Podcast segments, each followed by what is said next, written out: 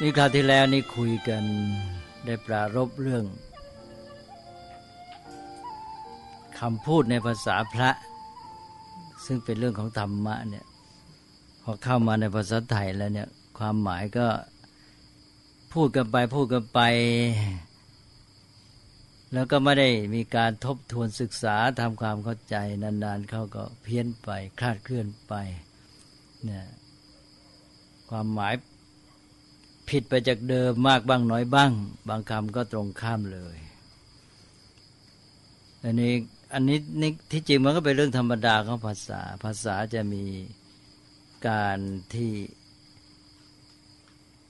ความหมายมันเปลี่ยนแปลงไปนะงอกบ้าง แล้วก็คลาดเคลื่อนไปจากเดิมบ้าง ก็เป็นกันเรื่อยๆ แต่ทีนี้สำหรับศัพท์ทางพุทธศาสนา มันมีความสำคัญในแง่ว่ามันโยงไปถึงคำสอนของพระพุทธเจ้าที่เรานับถือแล้วก็เข้าไปเกี่ยวข้องกับหลักใหญ่ ๆ อื่น ๆ ด้วย ถ้าเข้าใจผิดเพี้ยนไปแล้ว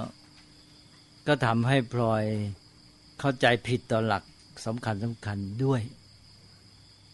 แล้วยิ่งพุทธศาสนาเป็นศาสนาประเภทที่ต้องอาศัยปัญญาเนี่ยไม่ได้บังคับศรัทธา ก็เลยกลายเป็นมจุดอ่อน ว่าพุทธศาสนาจะเสื่อมก็เพราะอันนี้ด้วยง่าย เคยย้ำบ่อยๆว่า ถ้าเป็นศาสนาแห่งศรัทธาเนี่ยเขาก็จะมีกำหนดเลยบอกว่าหนึ่งต้องเชื่ออย่างนี้นะแล้วก็กำหนดมาเลยว่าหนึ่งสองสามสี่ห้าต้องเชื่ออย่างนี้ตายตัวใช่ไหม เหมือนอย่างถ้าพูดประชาบ้านจะบอกเอ้าเธอต้องเชื่อว่าโลกแบนจบ ไม่ต้องพูดกันแล้วนะถ้าสมัยก่อนก็ถ้าแกไม่ยอมเชื่อใครก็จับฆ่าเลยใช่หมดเรื่องไปเลยนะเขาตายตัวอย่างนี้สองก็ปฏิบัติเมื่อกี้นี้เชื่อสองปฏิบัติก็บอกไปเลยหนึ่งสองสามสี่ห้าเนี่ยวันหนึ่งให้ทำอันนี้เท่านี้ครั้งอะแล้วก็สองให้ทำงั้นสามทำงั้นนะมันตายตัวไปหมดเนี่ย เชื่อไปตามนั้นทำไปตามนั้น ไม่ต้องมาซักมาถามกันอีกเมื่อความเชื่ออย่างนี้การปฏิบัติอย่างนี้ยังอยู่ศาสนานั้นก็อยู่ ก็ในแง่หนึ่งก็ง่ายดี ทีนี้พุทธศาสนานี่ เปิดโอกาสบอกว่าให้ใช้ความคิดพิจารณาโดยเฉพาะก็คือให้ปฏิบัติด้วยมีปัญญา แล้วก็ยิ่ง พัฒนาปัญญามากขึ้นยิ่งดีเนี่ยให้ทำด้วยความรู้ความเข้าใจ ให้ชัดเจนที่สุดอันนี้พอไม่ศึกษาไม่ทำความรู้เข้าใจเนี่ยมันก็ค่อยๆ แปรปรวนคลาดเคลื่อนไปหมด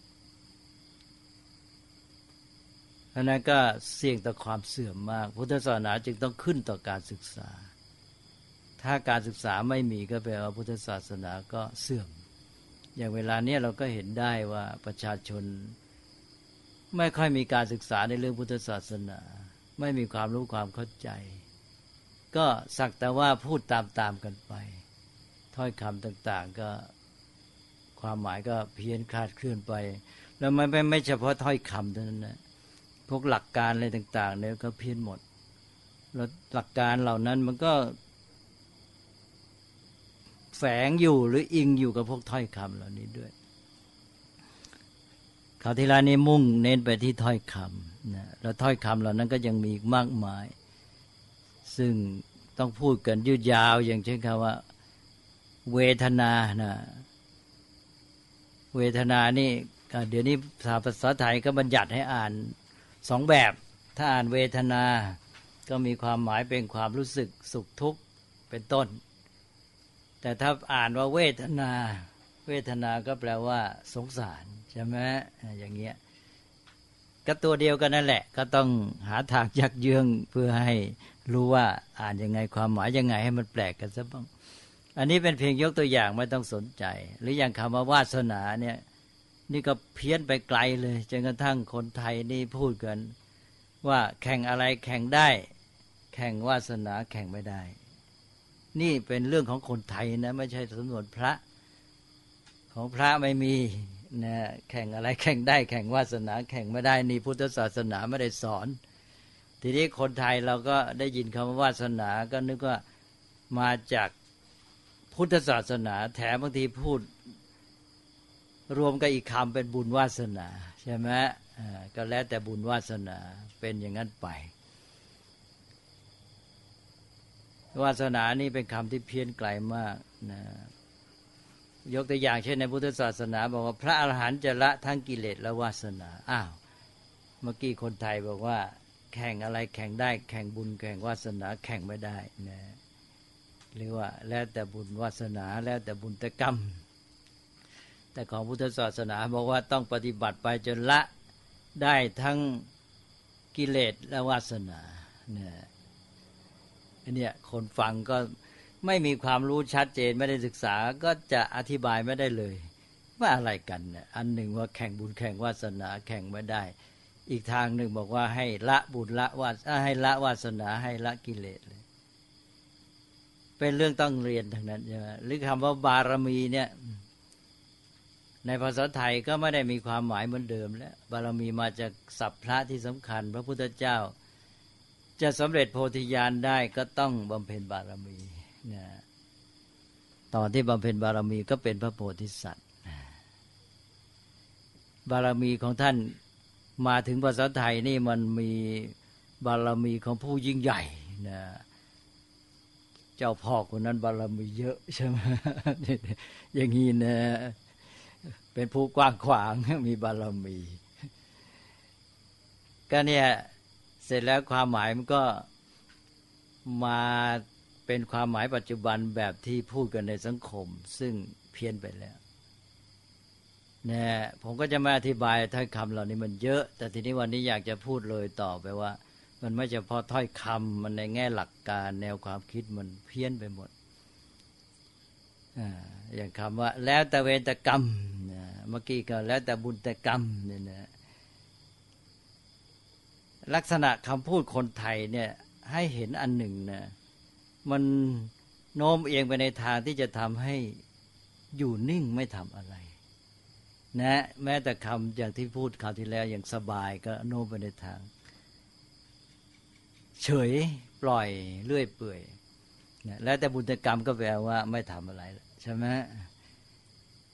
แล้วแต่บุญแต่วาสนา แข่งบุญแข่งวาสนาไม่ได้มันก็หยุดหมดเลย ทีนี้วันนี้อยากจะพูดสักประโยคหนึ่ง คือข้อความที่พูดกันว่า เกิดมาใช้กรรมนะทุกท่านคงเคยได้ยินนะแล้วจะรู้สึกว่าไปรู้สึกคือเข้าใจผิดว่าเป็นคำสอนของพระพุทธศาสนา แม้แต่ชาวพุทธเองหลายคนก็จะพูดอย่างนั้นนะ แต่เสร็จแล้วก็ไม่ทำความเข้าใจให้ชัดเจน ตัวคำพูดเองว่าเกิดมาใช้กรรมเนี่ยหรือเกิดมาเพื่อใช้กรรม ก็ไม่ชัดเจนว่า ตัวการมีชีวิตขึ้นมาคือการเกิดเนี่ยเป็นการชดใช้กรรมเก่าเนี่ยการที่เกิดมีชีวิตขึ้นมา หรือว่าบางทีก็หมายความไปทำนองว่า เกิดมาใช้กรรมหมายความว่าที่มีชีวิตมาแล้วก็จะอยู่ต่อไปเนี่ยอยู่เพื่อใช้กรรมใช่ไหมนี่ผมอยากจะถามท่านก่อนก่อนที่จะมาพูดจาชี้แจงอะไรในเรื่องนี้ว่า ท่านเข้าใจว่าอย่างไร หนึ่งในแง่ของความหมายของถ้อยคำว่า การมีชีวิตขึ้นมาเนี่ยเป็นการใช้กรรมนะหรือว่าที่เราจะอยู่ไปเนี่ยคือการปฏิบัติต่อชีวิตเนี่ยก็คือเราให้อยู่ไปแบบใช้กรรม หรือเป็นจุดหมายของชีวิตอยู่ไปเพื่อใช้กรรม แล้วก็อันนี้เป็นแง่ความหมายนะ เข้าใจความหมายอย่างไร แล้วก็สองในแง่ของความคิดเห็นต่อ ต่อ ข้อความนี้นะว่าเมื่อเข้าใจอย่างไรนั่นคือความรู้ แล้วทีนี้ต่อไปก็ความคิดเห็นต่อข้อมูลหรือความรู้อันนี้นะนี่เป็นของท่านเองและตัวที่สองก็เป็นของท่านเองทั้งสองตอนแหละแต่ว่าอันแรกเป็นแง่ความรู้ความเข้าใจนะที่อาจจะรับมาจากคนอื่น ตอนที่สองก็เมื่อมีความรู้เข้าใจข้อมูลอย่างนั้นแล้วเนี่ยตัวเองมีความคิดเห็นอย่างไร ว่ามันดีหรือไม่ดีที่จะทำอย่างนั้นมันผิดหรือจะถูก เกิดโทษเกิดภัยยังไงอะไรเงี้ยนะอ่าเราถามเอาเป็นอย่างนี้ก่อน ใครอยากแสดงความเห็นก่อนนะถ้าไม่แสดงผมจะถามอะใครอยากแสดงความเห็นบ้างคุยกันอย่างเงี้ยดี คือเราอยู่ไปเนี่ยนะในแง่ของพุทธศาสนิกก็ควรจะชัดเจน ว่า เออ นี่มันเรื่องพุทธศาสนาเนี่ยความหมายมันเป็นยังไงนะอยู่ไปได้ยังไงไม่รู้เรื่องชัดเจนใช่ไหมอาสองถึงไม่มองในแง่พุทธศาสนา มันเป็นคำพูดที่ใช้ในสังคม มันอาจจะกลายเป็นแนวคิดเป็นค่านิยม แล้วอยู่กันไปได้ยังไงคนในสังคมนี้ อยู่อยู่ทำอะไรเป็นไป โดยไม่มีความเข้าใจอะไรชัดเจนเนี่ย มันจะเป็นสังคมที่ดีได้ยังไง ใช่ไหม เออ มนุษย์จะมีชีวิตที่ดี มันต้องอยู่ด้วยความรู้ความเข้าใจ แล้วก็ถ้ายังไม่เข้าใจก็ต้องศึกษาให้มันเข้าใจให้มันชัดเจนให้ได้นะมันจะได้รู้ว่ามันผิดหรือมันถูกมันมีคุณมีโทษนะจะได้ชีวิตมันก็จะดีขึ้น สังคมมันก็จะดีขึ้น นี่เรื่อยเรื่อยเปื่อยอยู่กันไปได้นะฮะอ้าวทีนี้ ถามอีกทีย้ำว่าท่านไหนมีความเห็นยังไง นะหนึ่งในแง่ของความหมาย นิมนต์นะดีช่วยกันดี ตามความเข้าใจนะครับ กรรมคือการกระทำการเกิดมาเพื่อใช้กรรมเนี่ย หมายถึงเเราได้เคยกระทำในสิ่งที่ดีและไม่ดีในอดีต เราถึงมีกรรมก็คือมีกรรมที่ทำให้เกิดมาเป็นคน ก็เกิดมาเนี่ยไม่ใช่ว่าเกิดมาเพื่อที่จะ ใช้กรรมเก่าอย่างเดียว ก็คือการที่เราเกิดมาเนี่ย เราก็จะมีกรรมเก่าที่ที่เราเคยได้ทำมาแล้วเนี่ย เป็นตัวทำให้เราได้รับทุกขเวทนาหรือได้รับสุข แต่ว่าเราก็ต้องสร้างกรรมใหม่ต่อไปด้วย เพื่อที่เพื่อที่จะเป็น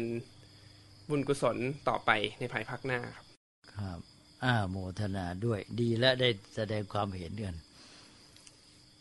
ก็เป็นการแสดงความเห็นทั้งความหมายของถ้อยคำด้วย แล้วก็ทั้งในแง่ของท่าที หรือทัศนคติต่อข้อความนี้ด้วยนะอ้าว ทีนี้นิมนต์จะพูดอะไรหรือเปล่า จริงๆแล้วมันก็อธิบาย มันก็สับสนอยู่ครับว่าเกิดมาใช้กรรมนี่ก็คือแบบว่า มันเหมือนกับว่าคนเราเนี่ยโทษอะไรอย่างเงี้ยครับ คือโทษว่าเออเราเกิดมาใช้กรรมอะไรเงี้ยฮะมันลักษณะเหมือนว่าท้อแท้อะไรเงี้ยครับไม่ไม่ได้ไม่ได้เผชิญหน้ากับความจริงครับ ก็ก็คงจะเหมือนกับท่านที่พูดไว้ครับ ก็อันนี้นี่ที่ท่านพูดเนี่ยพูดในแง่ความหมายนะความหมายของถ้อยคำนั้นตามที่ท่านเข้าใจ ทีนี้ตัวท่านเองมีทัศนคติอย่างไรต่อถ้อยคำนี้ ว่าผิดถูกเป็นคุณเป็นโทษ มีผลดีต่อชีวิตต่อสังคม หรือผลเสียต่อชีวิตต่อสังคม มันก็ต้องเข้าใจเข้าใจถึงความหมายให้ดีครับ ว่าเออว่าเรา จริงๆแล้วถ้าเราโมแต่คิดว่าเราเกิดมาแใช้กรรม แล้วก็คงไม่ไม่ไม่เจริญอะไรอย่างเงี้ยครับก็คือแบบอันนี้ก็ทัศนคติเท่าที่เท่าที่นึกได้ตอนนี้อ้าวท่านอื่นมีอะไรไหมครับนิมนต์พูดกันตามสบาย แต่เป้าหมายของเราคือต้องการความชัดเจนนะอย่าปล่อยทิ้งไว้เรื่องราวเหล่านี้นะเอามีอะไรไหมไม่มีเดี๋ยวถามนะ ลองท่านนันทมโนลองพูดดูเนี่ยท่านเข้าใจว่ายังไง ตามที่รู้มาอาจจะเป็นผู้ใหญ่ได้บอกเล่าสั่งสอนไว้หรืออะไรก็แล้วแต่ก็เกิดมาใช้กรรมนะครับว่าคิดว่าเป็นเป็นเป็นคำพูดที่เป็นเป็นคำพูดของของคนที่รู้สึกว่าตัวเองไม่ได้ประโยชน์ในการ ในการกระทำอะไรต่าง ๆ อย่างเช่นคนจนอย่างนี้นะครับ ก็ไม่มีเงินไม่มีสตางค์ก็จะเกิดปัญหาต่างๆ ก็จะโทษตัวเองว่ากรรมกรรมเก่าที่มาแต่ชาติก่อนอะไรอย่างเงี้ยครับ ก็เออโทษกรรมดีกว่า ทางทางคนจนเนี้ยก็อาจจะโทษกรรมไปที่ว่าเจอตัวเองเกิดมาจนอะไรอย่างเงี้ยก็ต้องชดใช้กรรมตัวนี้ไปว่าก็อาจคจะนไม่ที่สนใจด้อยที่เสียเปรียบใช่ครับเอ่อก็จะเอามาใช้สำหรับเป็นข้ออ้างใช่ครับหแต่รือสังปลอบใจ สังเกตว่า คำว่าเกิดมาใช้กรรมเนี่ยจะไม่จะไม่เป็นคำพูดของคนที่ที่ค่อนข้างที่จะมีทรัพย์สินมีมีมีเขาเรียกมีมีไม่มีได้ความเปรียสบายอะได้ใช่เปรียบครับในชีวิตได้เปรียบครับนะเอ่อคำทัศนคติของผมแล้วดีไหมล่ะ ทีนี้ตัวความคิดเห็นของท่านเองอ่าล่ะความคิดเห็นก็คือว่าไม่ดีครับ ถ้าเป็นอย่างนั้น ถ้าเป็นอย่างนั้นก็คือ ถ้ามีคนมาพูดอย่างนี้นะครับ กับผมนะครับผมได้ยินผมก็จะบอกว่าให้ศึกษา ให้ศึกษาของกรรมที่ที่คุณทำมาตรงนี้ ที่คุณเกิดมามีชีวิตเนี่ย เพราะอะไรถึงได้มาเป็นอย่างนี้ อาจจะแบบว่าไม่ได้ศึกษาแล้วไปไม่ได้เรียนนะครับ ก็ไม่มีอาชีพการงานที่ดี เนี่ยครับ ผมก็ต้องมองย้อนให้เขามองย้อนกลับไปว่า เพราะอะไร ผมก็จะแนะนำอย่างนี้คครัรับบเป็นแนะนำใช่ครับ แต่ว่าได้ไม่ได้พูดในแง่คุณโทษ ผลดีผลร้าย ก็แสดงว่าอยู่ในตัวว่าท่านเห็นว่าถ้าขืน ถืออย่างนี้แล้วมีผลร้ายแน่ ใช่ไหมฮะเป็นผลเสียต่อชีวิต แล้วก็โยงไปถึงสังคมทำให้เป็นคนท้อแท้นะเป็นคนที่ไม่กระตือรือร้นขนขวายนะไม่เพียรพยายามนะแล้วก็ไม่ทำการนี่สำคัญ ขัดหลักพุทธศาสนาตรงว่าไม่กระทำนะถ้า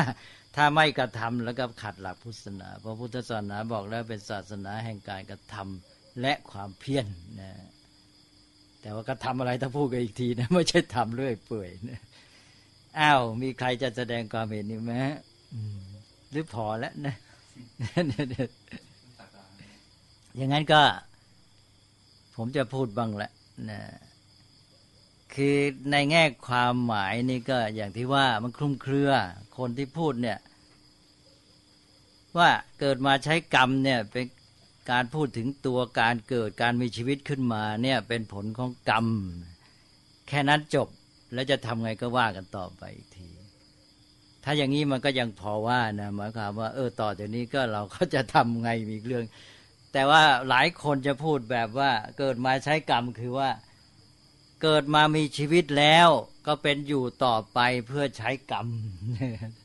ไอ้กรรมในที่นี้หมายถึงกรรมเก่าในชาติก่อนใช่ไหมก็หมายความว่าก็รอไปสิแล้วแต่กรรมเก่ามันจะมีผลยังไงแล้วก็เขาเรียกว่าก้มหน้ารับกรรมไปใช่ไหมก็เลยไม่ต้องทำอะไร ไม่ต้องขนขวายกระตือรือร้นไม่ต้องปรับปรุงแก้ไขเท่านั้น นี่ฮะหลายคนมีความเข้าใจอย่างนี้ เชื่อไหมจริงไหมจริง ท่านอริยญาโนเนี่ยก็สัมผัสคนมาเยอะด้วย เป็นไง ใช่ไหมคนมีความเข้าใจอย่างนี้เยใช่อะไหมบางคนเหมือนกับยอมสยบเลยแบบว่านี่ครับ ยอมสยบไม่ยอมทำอะไรอ่าเนี่ยเนี่ยลักษณะนี้แหละครับคือเขามองกันในแง่ของการมีชีวิตอยู่ ทั้งหมดทั้งชีวิตเนี่ยก็คือการยกให้แก่การรอผลกรรมเก่า แล้วแต่ผลกรรมเก่าจะเป็นยังไงนะฮะ นี้เรามาวิเคราะห์อย่างนี้เอาละเอาความหมายที่หนึ่งการเกิดมามีชีวิตเนี่ยเรียกได้ง่าย ๆ ชีวิตเนี่ยเป็นผลของกรรม ในแง่นี้มีแง่ถูกเยอะนะแต่ว่าเป็นการพูดเน้นในส่วนที่สำคัญสำหรับมนุษย์ คือความจริงว่าชีวิตเนี่ยชีวิตมนุษย์เนี่ยในแง่หนึ่งในส่วนหนึ่ง ก็เหมือนกับชีวิตสัตว์อื่นนะมันต้องอาศัยปัจจัยหลายอย่างใช่ไหมปัจจัยที่เรียกว่าธรรมชาติทั้งหลายนะเป็นกฎธรรมชาติทั่วไปเหตุปัจจัยเรื่องดินน้ำลมไฟหรือจะใช้ภาษาปัจจุบันก็แล้วแต่นะที่มันประกอบกันขึ้นนะแม้แต่เรื่องเรื่องของกรรมพันธุ์นะก็มีส่วนเรื่องของ การสืบต่ออะไรต่างๆของธรรมชาติเนี่ยที่เป็นเหตุเป็นผลกันเนี่ยอันนี้ก็เหมือนกับชีวิตทั้งหลาย แต่อีกด้านหนึ่งก็คือว่ามนุษย์มีส่วนพิเศษก็คือกรรม เพราะมนุษย์นี่มีความสามารถมีเจตจำนง มีสติปัญญาในการคิดพิจารณานะซึ่งเราพูดง่าย ๆ ใช้คำว่ากรรม ก็มนุษย์นี่ก็ มีการรู้จักคิดพิจารณา มีกิเลส มีความโลภ ความโกรธ ความหลงต่างๆ แล้วก็ตั้งเจตจำนงไปกระทำการต่างๆไป และอันนี้แหละที่เรียกว่ากรรมเนี่ยก็มีผลขึ้นมา เป็นตัวปรุงแต่งชีวิตนะซึ่งชีวิตเนี่ยมันเป็นไปตามเหตุปัจจัยตามกระบวนการธรรมชาติ แต่มันทำให้ชีวิตนั้นมีลักษณะพิเศษของตัวของตัวไปนะนี่เราพูด ตัดเอาเพียงบางแง่เราก็พูดว่าเกิดมาการเกิดหรือการมีชีวิตเนี่ยเป็นผลของกรรมนะมีกรรมเป็นปัจจัย ถ้าพูดให้ชัดก็ในแง่ว่า มีกรรมเป็นปัจจัยอันสำคัญใช่ไหมเพราะภาษาไทยเนี่ยมันจะคลุมเครือ เกิดมาใช้กรรม ก็อาจจะมีจะมีความหมายหนึ่งในแง่อย่างนี้ ซึ่งควรจะทำความเข้าใจให้ชัดว่าถ้าจะยังใช้คำพูดนี้อยู่ ต้องเข้าใจเพียงว่าชีวิตตามที่เกิดมาเนี่ยมีกรรมเป็นปัจจัยอันสำคัญสำหรับมนุษย์นะวงเล็บโดยเฉพาะสำหรับมนุษย์เนี่ยนะทีนี้ว่าไอ้เพราะกรรมมันเป็นปัจจัยที่สำคัญ มันก็เป็นหลักการเลย มันไม่ใช่เฉพาะในอดีตใช่ไหมอ่าที่ว่ามันเกิดมาเนี่ยมีกรรมเป็นตัวปรุงแต่งเป็นปัจจัยสำคัญเนี่ย ก็แสดงว่ากรรมมันเป็นเหตุปัจจัยสำคัญที่เป็นหลักการอยู่ ไม่เฉพาะในอดีตนี่เราพูดถึงอดีตที่มารับผลขนาดนี้ ต่อไปไอ้กรรมนี่แหละ ก็จะเป็นตัวปรุงแต่งเป็นปัจจัยสำคัญ เพราะนั้นเมื่อพูดอย่างนี้มันจะเล็งถึงปัจจุบันและอนาคตว่าเอาละสิถ้างั้น เรามาอย่างนี้เพราะกรรมมัน ดีหรือไม่ดีก็มามีผลอย่างนี้ เพราะฉะนั้นถ้าเราต้องการผลให้มันดีต่อไป เราก็ต้องจัดการกับกรรมนี้ให้ดีเลยตอนนี้ใช่ไหมนี่ถ้าถ้าพูดอย่างนี้มันจะเล็งถึงปัจจุบันและอนาคตที่จะต้องจัดการกับกรรมให้ดี ก็คือจะต้องปรับปรุงพัฒนาแก้ไข ถ้ากรรมที่ทำมา มันทำให้เกิดผลไม่ดีใช่ไหม ก็แสดงว่าเราจะต้องเปลี่ยนแปลงทำให้มันดีขึ้น ถ้ามันดีอยู่แล้วก็รักษาแล้วก็ทำให้ดียิ่งขึ้นไปนะนี่พูดแบบว่าเอาไอ้ความเข้าใจตามศัพท์นี่มาพิจารณา แต่เดี๋ยวจะเข้าสู่หลักการพุทธศาสนานะตอนนี้ก็เท่ากับว่าเราควรจะพูดในแง่ของความหมายของคำนี้ว่าเป็นเรื่องของการพูดถึงเพียงขั้นของ การเกิดมีชีวิตขึ้นมานะแค่นั้นไม่พูดถึงการมีชีวิตหรือการที่จะดำเนินชีวิตหรือปฏิบัติต่อชีวิตต่อไป แล้วก็เมื่อเข้าใจถูกต้อง มันจะเล็งไปถึงการปฏิบัติต่อไปในแง่ที่ว่าจะต้องทำให้เรารู้หลักการที่จะว่าเราจะต้องปฏิบัติต่อกรรมหรือจัดการกับกรรมนี้ให้ดีที่สุดนะเพื่อให้เกิดผลที่ดีต่อไปนะ อย่างนี้ก็ยังดียังได้ขั้นหนึ่งทีนี้เราก็พูดในแง่อื่นๆต่อไปด้วย ถ้าหากว่านะอันนี้โยมหาหลักการแล้วถ้าหากว่าไปมองว่าเกิดมาใช้กรรมก็คือว่า เราอยู่ไปทั้งชีวิตเนี่ย เป็นเรื่องของการที่รับผลกรรมเก่า แล้วเราก็มีแนวคิดมีทัศนคติว่าเราจะอยู่อย่างนั้น ชดใช้รับผลกรรมไป อย่างนี้ท่านเรียกว่าลัทธิปุเพกตะเหตุวาดเป็นลัทธิมิจฉาทิฏฐิเลยนแปลสั้นๆว่าลัทธิกรรมเก่า ไม่ใช่หมายความพุทธศาสนาปฏิเสธกรรมเก่านะแต่ลัทธิกรรมเก่าเนี่ยคือถือว่า บุคคลจะได้สุขหรือได้ทุกข์หรือได้สุขได้ทุกข์อย่างไรเนะี่ย ย่อมเป็นไปแล้วแต่กรรมที่ทำไว้ในชาติปางก่อน ก็แปลว่าจบนี่ลัทธินี้เรียกว่าลัทธิปุเพกตะเหตุวาเรียกสั้นๆว่าลัทธิปุเพกตะวาดนะเป็นลัทธิเดียรถีหนึ่งในบรรดาประชุมลัทธิเดียรถีสามเดียรถีเคยได้ยินใช่ไหมฮะก็แปลว่าพูดง่าย ๆ ก็คือพวกลัทธินอกศาสนา นอกนอกพุทธศาสนา อ้าวมันสามลัทธินี้ก็เลยถือโอกาสพูดไปซะด้วยเลยลัทธิเดียลัทธิสามลัทธิหนึ่งลัทธิที่ถือว่า บุคคลจะได้สุขได้ทุกข์หรือได้สุขไม่ไม่ใช่สุขไม่ใช่ทุกข์อย่างไรก็แล้วแต่กรรมที่ทำไว้ในชาติปางก่อนนะนี่พวกลัทธิที่ถืออย่างนี้ เช่น ลัทธินิครนนะเคยได้ยินไหมลัทธินิครนนะเนี่ยพวกนิครนถืออย่างนี้ แกก็เลยบำเพ็ญตบะนะเพราะแกถือว่าเนี่ยไอ้กรรมเก่ามันทำมาทำให้เรามามีทุกข์อย่างนี้เราต้องให้หมดกรรมซะ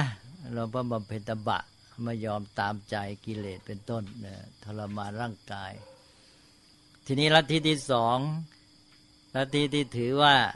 บุคคลจะได้สุขได้ทุกข์หรือไม่ใช่สุขใช่ทุกข์ก็ตาม เป็นไปเพราะการบันดาลของเทพผู้เป็นใหญ่ว่างั้นนะ เรียกว่าลัทธิอิสระนิมมานะเหตุวาดชื่อยาวจัง เรียกสั้นๆว่า อิสวนนิรมิตวาดนะก็อิสระนี่เป็นภาษาบาลี ภาษาสันสกฤตว่าอิสวนนะพระผู้เป็นเจ้า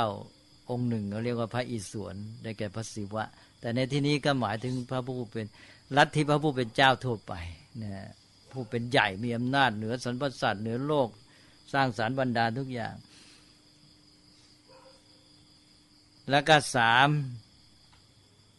ลัทธิที่ถือว่าบุคคลจะได้สุขก็ตามได้ทุกข์ก็ตาม ไม่ใช่สุขไม่ใช่ทุกข์ก็ตาม ย่อมเป็นไปเอง โดยไม่มีเหตุไม่มีปัจจัย เรียกว่าถึงคราวก็เป็นไปนะถึงคราวก็เป็นไปเองนี่กีเรียกถ้าพูดภาษาไทยง่ายกันลัทธิแล้วแต่โชคนะ ลัทธิแล้วแต่โชค ก็มันถึงคราวก็เป็นไป ลัทธิทั้งสามนี้ท่านบอกไม่เป็นไปเพื่อการกระทำใช่ไหมทำไมจึงว่าไม่เป็นไปเพื่อการกระทำหนึ่งเชื่อว่าอะไรอะไรจะเป็นไงกันแล้วแต่กรรมเก่าอ้าวเราจะไปทำอะไรมีประโยชน์อะไรล่ะใช่ไหมถ้าทำไปมันก็ไม่ได้เรื่องมันแล้วแต่กรรมเก่าก็รอไปสิใช่ไหมเราทำไปไม่มีประโยชน์ สองลัทธิที่ว่าพระผู้เป็นเจ้าบันดาลอ้าวเราทำไปทำไมล่ะถ้าผู้เป็นเจ้าท่านไม่เอาด้วย ท่านก็บันดาลไปสักอย่างเพราะนั้นทางที่ดีก็คือไปอ้อนวอนท่าน เอาใจก็เกิดลัทธิบูชายันใช่ไหมเส้นสวงสามลัทธิแล้วแต่โชคไม่มีเหตุไม่มีปัจจัย เอ้าทำไปจะมีประโยชน์อะไรล่ะใช่ไหมเออมันถึงคราวมันก็เป็นไปเอง แล้วที่เขาเรียกเรื่องดวงเนี่ยครับ ก็นี่แหละต้องระวังนี่แหละเออเราสามารถแยกว่าอยู่ในลัทธิอะไรได้บ้างก็ใกล้ลัทธิที่สามนี่มาก แต่ว่าพวกเนี้ยดวงเขาก็พยายามนะเขาก็จะพยายามทำตัวให้เป็นเหตุปัจจัย คือว่าเขาจะอธิบายในแง่ว่าสรรพสิ่งในโลกในจักรวาลเนี่ยนะมันมีอิทธิพลต่อกันนะใช่ว่าดวงดาวนะพ ระอาทิตย์พระจันทร์นะดาวพระราหูเราที่จริงพระราหูขึ้นโลกนี่แหละ แล้วก็ดาวพฤหัสดาวเกตดาวมฤตยูอะไรก็แล้วแต่นะ มันจะส่งผลมีอิทธิพลต่อความเป็นไปในชีวิตของแต่ละคนนี่เขาก็อธิบายให้เป็นเหตุปัจจัยเหมือนกัน ทีนี้ ที่ผมอธิบายให้ฟังก็คือให้เห็นว่ามันมีความเป็นไปได้อยู่ เราก็อย่าไปดูถูกทำไมนี่เอาเลยขอแทรกนิดหนึ่งคือเมื่อยี่สิบสาสิบปีก่อนแล้วผมก็ได้ยินมานาน คือมีนักวิทยาศาสตร์ ที่เขาค้นคว้าทำนองวิจัย ถึงเรื่องความเป็นไปของชีวิตมนุษย์ อิทธิพลต้งสิ่งแวดล้อมต่อชีวิตมนุษย์เนี่ย สิ่งแวดล้อมมีอิทธิพลมากนะฮะอย่างง่าย ๆ อย่างเช่นว่า อากาศร้อนอากาศหนาวก็มีอิทธิพลแล้วใช่ไหมไม่ต้องมากหรอกความรู้สึกเนี่ยใช่อากาศดีเราก็สบายใจก็ผ่องใสปลอดโปร่งอากาศร้อนจิตใจก็งุนงานได้ใช่ไหมไม่ต้องพูดถึงทุกข์หรอกมันใจร้อนด้วยดีไม่ดีเกิดเรื่องกันง่ายด้วยใช่ไหมเนี่ยอิทธิพลต่อสิ่งของสิ่งแวดล้อมต่อชีวิตจิตใจ นี่นักวิทยาศาสตร์ก็ไปค้นคว้าเรื่องพระจันทร์ เขาก็ตั้งข้อสังเกตว่าในวันถ้าเรียกแบบเราก็เท่านั้นค่ำเท่านั้นค่ำเนี่ยมักจะมีเหตุการณ์ประเภทนี้มีสถิติสูง คือนักวิทยาศาสตร์ก็จะทำงานแบบที่มีข้อมูล มีข้อสังเกตอะไรต่าง ๆ แล้วนะมีการทดสอบ อันนี้เขาก็รวบรวมสถิติแล้วก็ลองมา วิเคราะห์ในเชิงก็แบบเราก็คือเรื่องเหตุปัจจัย ในที่สุดเขาก็มาตั้งสมมติฐาน เพราะว่ามันสอดคล้องกับไอ้เรื่องของหลักเหตุผลที่มีอยู่ ว่าพระจันทร์เนี่ยเรารู้อยู่แล้วมันชัดอยู่แล้วว่า มันมีที่ผลต่อความเป็นไปในโลกก็อย่างง่ายที่สุดก็คือน้ำขึ้นน้ำลงนะ ขึ้นแรมสิบห้าค่ำใช่ไหมแปดค่ำอะไรเงี้ยนะน้ำขึ้นน้ำลงโดยอิทธิพลของพระจันทร์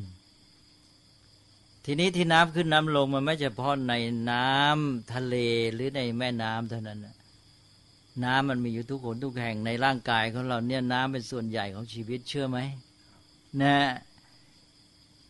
ก็เช่นเดียวกันแหละ เวลาพระจันทร์อยู่ในค่ำแรมอย่างนั้นน่ะมันก็มีแรงดึงดูด น้ำในตัวเราเนี่ยจะมีผลอย่างนั้นด้วย แล้วการที่น้ำมีสภาพไปตามการดึงดูดพระจันทร์เนี่ยน้ำที่มันเปลี่ยนแปลงนั้นนะมีผลต่อจิตใจด้วย เออ เขาพูดเข้าทีไหม อ่า เนี่ย คือเหตุปัจจัยทั้งหลายเนี่ย บางทีเรามองไม่เห็นความสัมพันธ์ เรามองข้ามอะไรบางอย่าง เราก็มองไม่เห็น ใช่ไหมแต่ที่จริงเนี่ยเอาเป็นว่าสิ่งทั้งหลายในจักรวาลในโลกเนี่ยมันมีความสัมพันธ์เป็นเหตุปัจจัยต่อกัน ส่งผลต่อกัน โดยตรงโดยอ้อมโดยใกล้โดยไกลใช่ไหมนะมากบ้างน้อยบ้างนนั้นในแง่นี้เราไม่ไปปฏิเสธ แต่ว่าคนก็ไม่ได้รู้ชัดนะ ความไม่รู้ชัดนี่เป็นอันตรายอย่างหนึ่ง ถ้าไปลุ่มหลงเชื่อเขาใช่ไหมไปปักใจเชื่อในสิ่งที่ไม่รู้ชัดแล้วรู้ผิดเลยทางไงใช่ไหมสองเหตุปัจจัยมันมีใกล้ไกลที่มีผลมากผลน้อยอิทธิพลมากผลน้อยสามมันมีชนิดเราจัดการได้เราจัดการไม่ได้ เราต้องรู้จักแบ่งแยก เราจะไปฝากชีวิตไว้กับไอ้พวกอิทธิพลเหตุปัจจัยที่มันเลือนลางมีอยู่เราไม่ได้ปฏิเสธใช่ไหมนะไกลมีอิทธิพลน้อยนะแล้วก็ ไม่ชัดเจน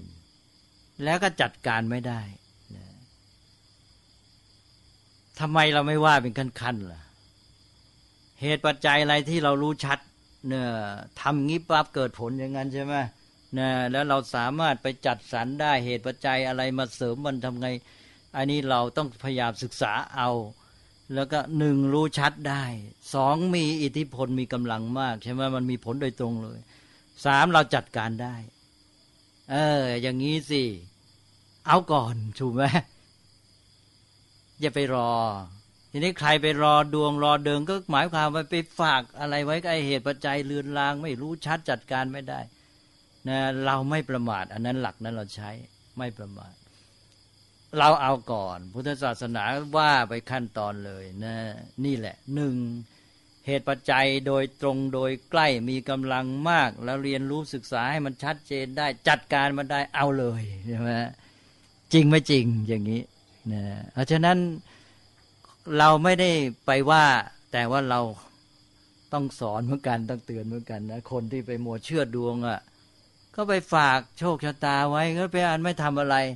ไอเหตุปัจจัยใกล้ชิดมากมายเลยมองข้ามหมดถูกไหมแล้วจะดีเลยอย่างนี้ ก็เสียก็เล่าตัวอย่าง พวกที่ทำปฏิวัติมาแล้วก็พลาด ไปดูดวงไว้ว่าทำปฏิวัติเวลาเท่านั้น ฝ่ายอีกพวกหนึ่งมีมีสอดแนมรู้ไปว่า พวกนี้มีเลิกเวลาเท่านั้น ชิงเอาซะก่อนเลย เป็นไงก็เลยแพ้เลยใช่ไหมแม้เลิกดี เลยไม่ได้ความอ่าเลยปฏิวัติเลยไม่สำเร็จ ถูกจับกลายเป็นกบฏเข้าคุกไปนะอะไรอย่างเงี้ยนะเพราะฉะนั้นพระพุทธเจ้าเลยไม่ให้มัวมาฝากไอ้โชคชะตาไว้กันนี้ แต่เราไม่ใช่อยู่ๆก็ผลีผลามไปปฏิเสธเขาใช่ไหมมันก็ต้องเนี่ยพิจารณาเป็นขั้นเป็นตอนอ้าวกลับเข้าเรื่องของเราสักทีท่านมีสงสัยอะไรไหมครับเรื่องแทรกนี้ ก็อ่านหนังสือเอเชื่อกรรมแล้วเนี่ยครับ แต่ว่ายังไม่พบในส่วนที่ชาวบ้านเขามักจะพูดกันที่ว่าเรื่องของเจ้ากรรมนายเวรเนี่ยครับ อยากจะถามความคิดเห็นจากท่านเจ้าคุณนะครับ ว่ามีความคิดเห็นต่อเรื่องนี้อย่างไร ก็ชาวบ้านก็คลุมเครือกันมาเจ้ากรรมนายเวรก็ไม่รู้ชัดว่าใครเป็นใครก็คือคนที่ผูกเวรกันไว้หรือทำอะไรไว้ใช่ไหมก็มองไปว่าเราไปทำอะไรเขาไว้เขาก็เป็นเจ้ากรรม เราเหมือนกับเราเป็นลูกหนี้เขาเป็นเจ้าหนี้ก็เจ้ากรรมก็เหมือนกับเจ้าหนี้กรรม ที่ว่าเราไปทำอะไรเขาไว้เราเป็นลูกหนี้ใช่ไหม มันก็เลยว่าเราก็จะรับผลหรือยิ่งร้ายก็คือเขาผูกเวรเราด้วย ใช่ไหมว่าไอ้ในคนนี้มาทำข้าไว้ข้าผูกเวรนะมีโอกาสก็จะทำมันบ้างอะไรเงี้ยเนี่ยนี่ก็เลยว่า ก็เลยถือเรื่องเจ้ากรรมในเวรก็มองไปในแง่ เวลาเกิดเหตุร้ายอะไรกันมา ก็มีเจ้ากรรมในเวรเขามุ่งร้ายเราอยู่เขาก็เลยแกล้งอะไรเงี้ยนะ อันนี้มันก็คล้าย ๆว่าเป็นผลพ่วงจากเรื่องกรรม เป็นความเชื่อข้างเคียงที่พ่วงมากับเรื่องความเชื่อเรื่องกรรม เราก็ยอมให้ในระดับหนึ่ง แต่ว่าเราต้องจัดให้ดีว่าเราจะปฏิบัติแค่ไหน คือมันก็เป็นธรรมดาบอกว่าเราเกิดมา มันก็มีแล้วคนที่เราไปเจตนาบ้างไม่เจตนาบ้างแม้แต่เผลอไผลไปทำให้เขาไม่พอใจนะเขาก็ผูกใจเจ็บอะไรนะฮะ จริงว่าเอาพูดกันยาวในสังสารวัตรนี่นะอาจจะไปฆ่ากันไว้อะไรทำกันไว้มันก็เลยมีเวรมีกรรมอะไรแบบเนี้ยก็อย่างหนึ่งก็คือว่าเมื่อมีความเชื่อเนี่ยมันก็จะทำให้จิตใจไม่สบาย ก็จะพลอยมายึดมั่นแล้วก็ทำให้เกิดผลได้จริงๆเพราะนั้นก็ทำให้โปร่งไปซะก็คือว่าอ่าอุทิศกุศลให้เจ้ากรรมในเวร ออุทิศไปแล้วใจแล้วก็เหมือนกับทำใจให้โปร่งโล่งนะปล่อยจิตออกไปได้ ปลดเปลื้องนะหรือปลดปล่อยจิตให้มันเบาโล่งโปร่งไปนะแล้วกการที่เรามีเมตตาทำบุญอุทิศกุศลเนี่ยมันไม่เสียหายอะไรมันก็เป็นเรื่องของการทำความดี เพื่อปฏิบัติต่อสิ่งที่ไม่เห็นในอีกแบบหนึ่งที่ไม่ต้องไปทำร้าย ไม่ต้องไปพึ่ง เทพเจ้าไปมัวอ้อนวอนเส้นสวงบูชายัน แก้ปัญหานั้นไปซะก็มาใช้วิธีง่าย ๆ แบบที่ว่าเอาแค่การทำความดีและอุทิศกุศลแผ่เมตตาเนี่ยเพราะเมื่อนั้นเพราะมนุษย์เนี่ยสัมพันธ์กับสิ่งที่อยู่เรียกว่าเหนือธรรมชาติ ซึ่งทางพุทธศาสนาที่จริงก็ท่านไม่ถือว่าเหนือธรรมชาติแหละแต่มนุษย์เนี่ยใช้สำนวนว่าเหนือธรรมชาติ ก็คือสิ่งที่มนุษย์ไม่รู้ ยังไม่เข้าใจ เมื่อเรายังมีสิ่งที่ไม่รู้ไม่เข้าใจเนี่ย เราก็มีความหวาดกลัว เมื่อมีความหวาดกลัว มนุษย์ก็จะมีวิธีแสดงออกวิธีปฏิบัติดำเนินชีวิตอย่างที่ว่าเมื่อไม่หาทางออกอย่างอื่นอย่างทางกรรมเนี่ย แกก็จะไปนึกว่ามีเทพเจ้าผู้ยิ่งใหญ่บันดาลใช่ไหมก็เลยเกิดลัทธิอ้อนวอนบวงสรวงบูชายันที่นี้จะไปกันใหญ่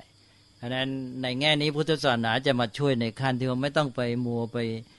อ้อนวอนบวงสวงบูชายัน ซึ่งเป็นการเบียดเบียนก่อปัญหาหนักเข้าไปอีกใช่ไหมก็ให้มาใช้ทำกรรมดี แล้วก็อุทิศกุศลอะไรไปนะแล้วก็เรื่องรายละเอียดค่อยศึกษาไป ตอนนี้เอาแค่นี้ก่อน แต่ว่าไอ้นั่นเป็นปมข้างเคียง แต่ตัวสำคัญต้องกลับมาหาหลัก กลับมาสู่หลักการที่แท้ เมื่อกี้นี้ผมพูดถึงว่าลัทธิเดียลัทธิสามลัทธินะฮะให้แยกไว้ให้ดีว่าไม่ใช่พุทธศาสนา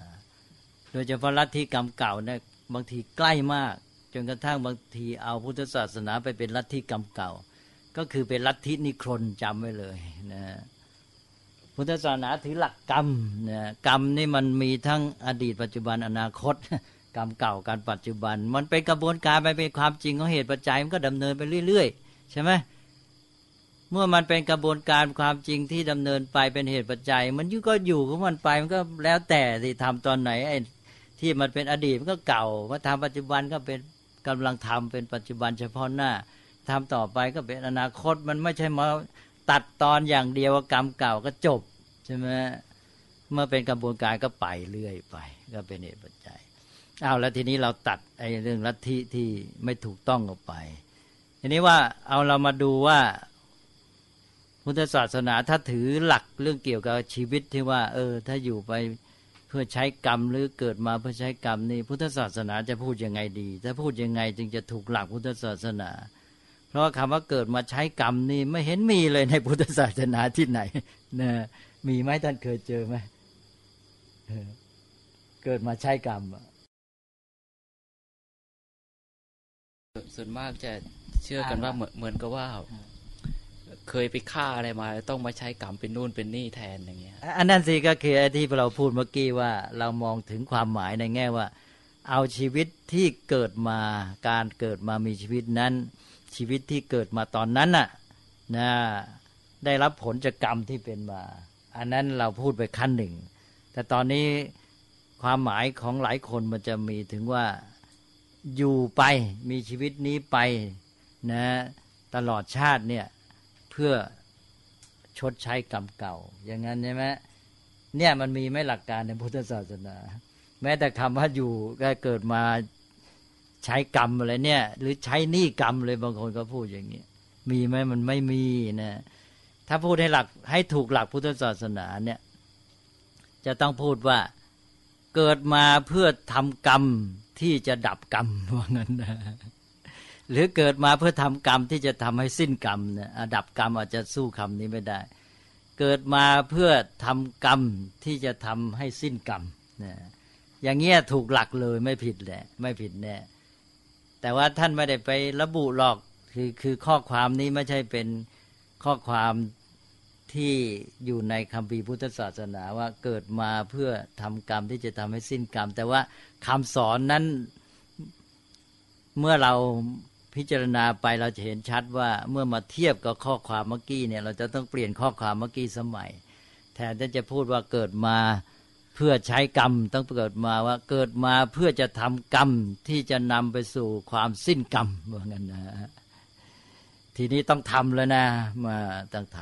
ำไม่ใช่อยู่ไปรอให้มันมีผลเกิดขึ้นแล้วก็หมดไปนะทำกรรมให้สิ้นกรรม พระพุทธเจ้าตรัสหลักกรรมไว้นะในที่หนึ่งก็ตรัสถึงว่าอ้าวคือตรัสเรื่องกรรมนี่กล่าวตรัสไว้เยอะเพราะหลักกรรมเป็นหลักใหญ่ แต่นำมาพูดเฉพาะในส่วนที่ใช้พิจารณาเรื่องนี้ แห่งหนึ่งพระองค์ตรัสไว้กรรมสี่เนี่ยกรรมดำกรรมขาว กรรมทั้งดำทั้งขาว แล้วก็กรรมไม่ดำไม่ขาวนำไปสู่ความสิ้นกรรมนะทีนี้กรรมดำก็กรรมชั่วนั่นแหละอกุศลนะ กรรมขาวก็กรรมดีเป็นกุศลนะความดีทั้งหลาย กรรมทั้งดำทั้งขาวก็ปนกันไป ชั่วบ้างดีบ้าง นี้กรรมไม่ดำไม่ขาวเป็นไปเพื่อความสิ้นกรรมนี่แหละ อันนี้สำคัญที่ว่าชาวพุทธเนี่ยก็จะมีปฏิบัติวิธีปฏิบัติต่อกรรมทั้งสี่นี่เลย กรรมดำนี่ควรจะละเว้นใช่ไหมกรรมอกุศล กรรมขาวนี่ควรทำนะแต่ก็ยังไม่ใช่อุดมคติ นะควรทำกรรมขาวกรรมที่เป็นกุศล แล้วก็กรรมดำกรรมขาวก็ทำคล้ากันไป นี่เป็นธรรมดาของมนุษย์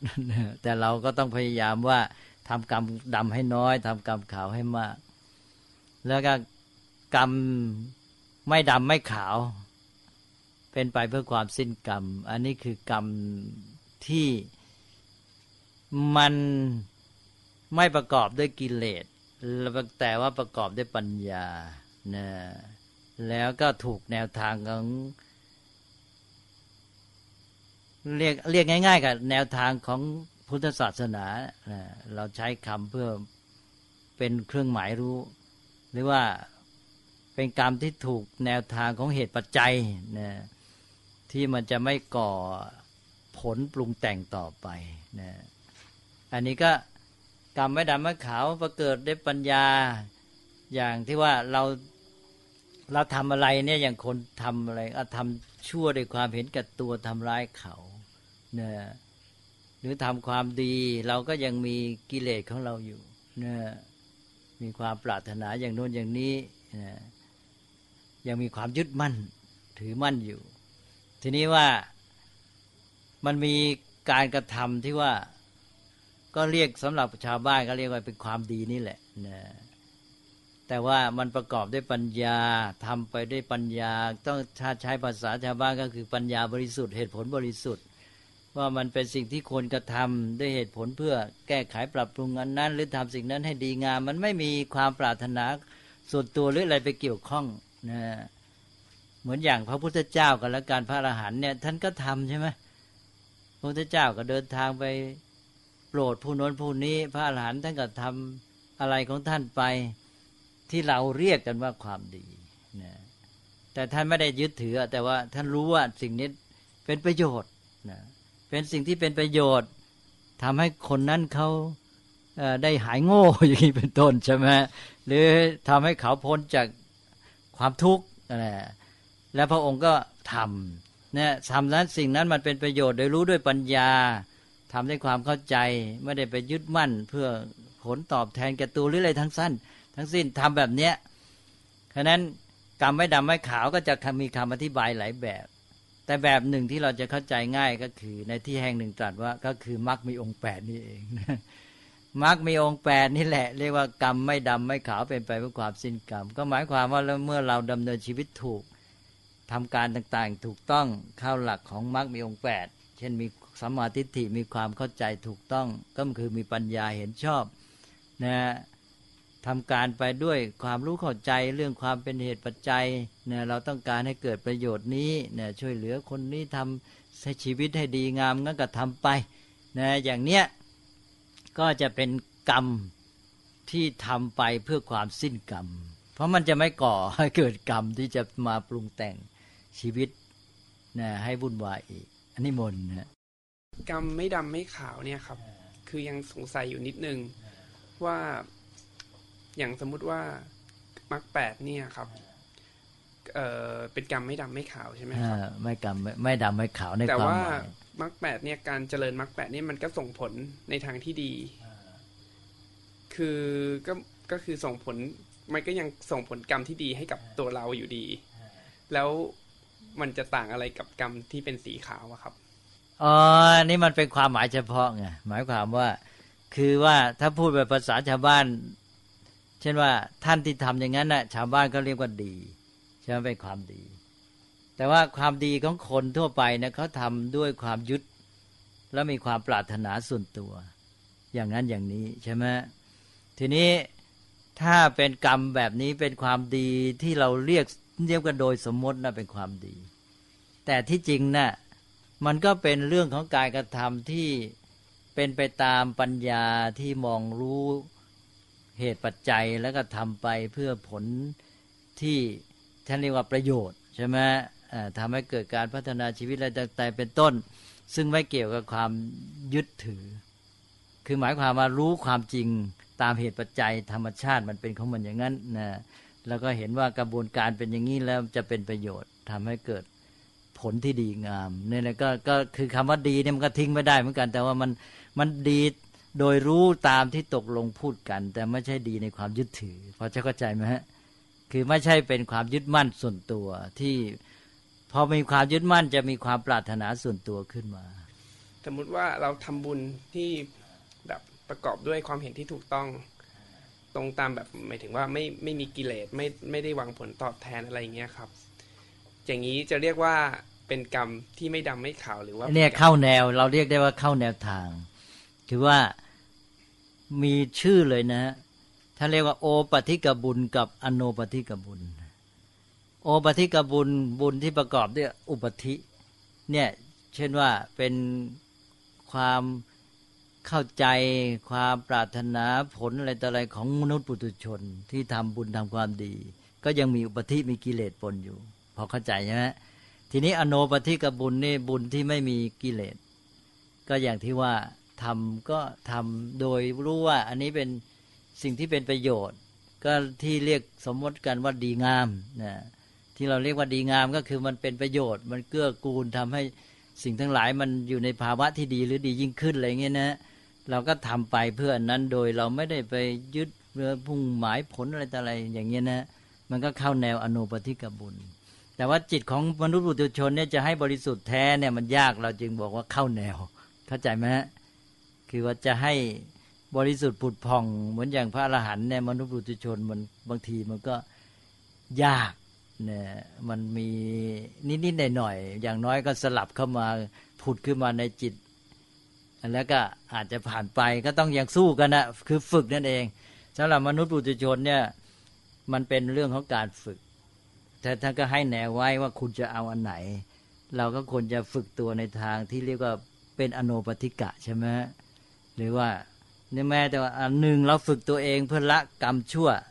ที่เป็นกรรมดำอ่าเราก็ฝึกใช่ไหมมาทำกรรมที่ดี ทีนี้แม้ในทางกรรมที่ดีเนี่ยมันก็มีกรรมที่ดีโดยยังโดยยึดถืออยู่ ยังมีปรารถนาส่วนตัวอะไรอยู่ใช่ไหมแล้วก็ยังมีกรรมดีที่เราเรียกว่าเรียกในภาษาชาวบ้านว่ากรรมดี ที่ท่านถือนี่แหละ กรรมที่ไม่ดำไม่ขาวเนี่ย ที่ว่ามันไม่เกี่ยวกับความยึดความปรารถนาของตัวตนอะไรแล้วเนี่ยนะเราก็ต้องฝึกอีกทีหนึ่งก็คือฝึกว่าให้พ้นจาก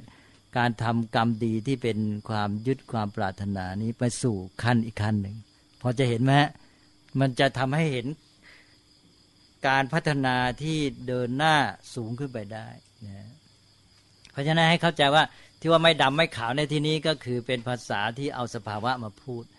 แต่ว่าในแง่ของมนุษย์ทั่วไปเนี่ยก็ยังถือเป็นดีนั่นเองใช่ไหมคือในภาษาชาวบ้านเนี่ยพระอรหันต์ท่านทำอะไร เราก็บอกว่าความดีถูกไหมแต่ท่านไม่ได้ยึดใช่ไหมก็คือกรรมไม่ดำไม่ขาวนะเอาแล้วนะฮะเข้าใจทีนี้ก็มรรคมีองค์แปดมันก็เลยยังมีโลกิยะ โลกียมรรคกับโลกุตระมรรคใช่ไหม สำหรับมนุษย์ปุถุชนเนี่ย มันก็จะมีแม้แต่สมาธิิก็เชื่อกรรมอย่างเงี้ยท่านก็บอกว่าเชื่อกรรมแบบที่ว่าเนี่ยก็เรียกว่าเป็นโลกียสมาธิิถ้าโลกุตระสมาธิิมันก็จะไปมองในแง่ของความเป็นเหตุปัจจัยเลย ใช่ไหมบริสุทธิ์นะอ๋อกระบวนการเหตุปัจจัยเหตุปัจจัยมันเป็นเพื่ออย่างนั้น ถ้าเกี่ยวกับมนุษย์ มันก็เกิดเป็นเหตุเป็นปัจจัยผลเกิดอย่างนั้น อะไรเงี้ยแล้วก็เป็นอนิจจังทุกขังอนัตตาเป็นไตรลักษณ์อะไรเงี้ยนะนี่นี่คือมองแบบโลกุตรสมาธิิพอจะชัดขึ้นนะนะเอาละก็ไปอ่านว่านี่แหละ พระพุทธเจ้าท่านไม่ได้ให้มันเรารอนั่งนิ่ง รอรับผลอะไรอยู่หรอก ท่านต้อง ถ้าหากว่าเกิดมาแล้วมันยังไม่ดีใช่ไหมก็ต้องแก้ไขปรับปรุงทำให้มันดียิ่งขึ้น นะแต่ว่าที่ให้ถูกก็คือว่าทำกรรมที่เป็นไปเพื่อความสิ้นกรรม ก็คือทำกรรมชนิดที่ว่าเนี่ยนะซึ่งเป็นกรรมการกระทำอย่างสูงเลยที่มันบริสุทธิ์สะอาด แต่ถ้ายังไม่ได้ขั้นนี้ก็เอาทำกรรมที่มันเป็นกรรมขาวใช่ไหมก็ยังดีก็มีให้แล้วนี่สี่อย่างนี่ก็เราก็พัฒนาเราขึ้นไปนะแต่ว่าข้อสำคัญ อย่าไปถือหลักลัทธิแนวคิดที่ทำให้งอมืองอเท้า เดี๋ยวชาวพุทธจะเป็นคนงอก่อ หรือหงอยก่อยไปนะชาวพุทธต้องเป็นนักธรรม แต่รู้จุดรู้หลักที่จะทำนะก็ทำกรรม แต่ทำกรรมที่มันดี หรือยิ่งกันนั้นก็คือทำกรรมที่สมมติเรียกกันว่าดีนี่แหละ แต่ที่จริงมันเป็นไปเพื่อความสิ้นกรรมเพราะมันไม่ก่อกรรมเลยนะพระโพธิสัตว์เนี่ยยังอยู่ในระดับที่เป็นกรรมขาวอยู่ใช่ไหมครับ ก็โดยทั่วไปก็อย่างนั้น คือยังไม่ใช่กรรมไม่ใช่ขาวไม่ใช่ดำเลยทีเดียวยังยังเพราะว่าถ้าอย่างนั้นท่านก็อาจจะบรรลุโพธิญาณไปพระหลานไปซะก่อนนะท่านทักสะสมกรรมดีให้ถึงที่สุดเลย จึงเรียกว่าบารมีนะแต่ว่า ก็เป็นการพัฒนาในระดับที่สูงนะคือเรียกว่าเทียบกับมนุษย์ทั่วไปก็สูง แต่ว่าจะเทียบกับพระอรหันต์ไม่ได้นะแต่เทียบอริยะก็ไม่ได้เพราะไม่เป็นโซดาอะไรทั้งนั้นนะฮะอย่างนี้หมายความว่าที่เราทำเนี่ยก็หมายถึงว่าไม่มีทางที่จะเป็นกรรมที่ไม่ดำไม่ขาวหรอครับ ถ้าเกิดเรายังเรายังไม่บรรลุพระอรหันต์เนี่ยครับอ๋อก็เรียกโดยโดยเปรียบเทียบได้นะเรียกเดียวเปรียบเทียบเพราะว่า ก็หมายความว่าพอเรามีสมาธิถี่ปั๊บเนี่ยก็ถือว่าเข้าหลักกรรมไม่ดำไม่ขาวแล้วก็ก็หมายความว่าโดยโดยเทียบเอา แต่ว่าไอ้ความแน่แท้บริสุทธิ์สิ้นเชิงเนี่ยเรายังไม่ได้จริง อย่างน้อยก็คือมันไม่อนุญาตโดยขณะจิตเป็นต้นใช่ไหมเพราะขณะจิตนี้มันดีแต่อีกขณะจิตมันมาอีกแล้วใช่ไหมมันก็เลยไม่บริสุทธิ์ อย่างสมมติ ในขณะนี้เนี่ยครับที่พวกเราได้มาฟังธรรมเนี่ยก็เป็นกรรมเก่ากรรมดี และก็เป็นการสร้างกรรมดีต่อไป ซึ่งจะได้รับผลในอนาคตเนี่ยครับ แต่ว่าสมมุติว่าเราไม่รู้เนี่ยว่าการที่เราทำความดีเนี่ยจะได้อะไร เราก็เลยไม่ได้หวังผลในจุดนั้น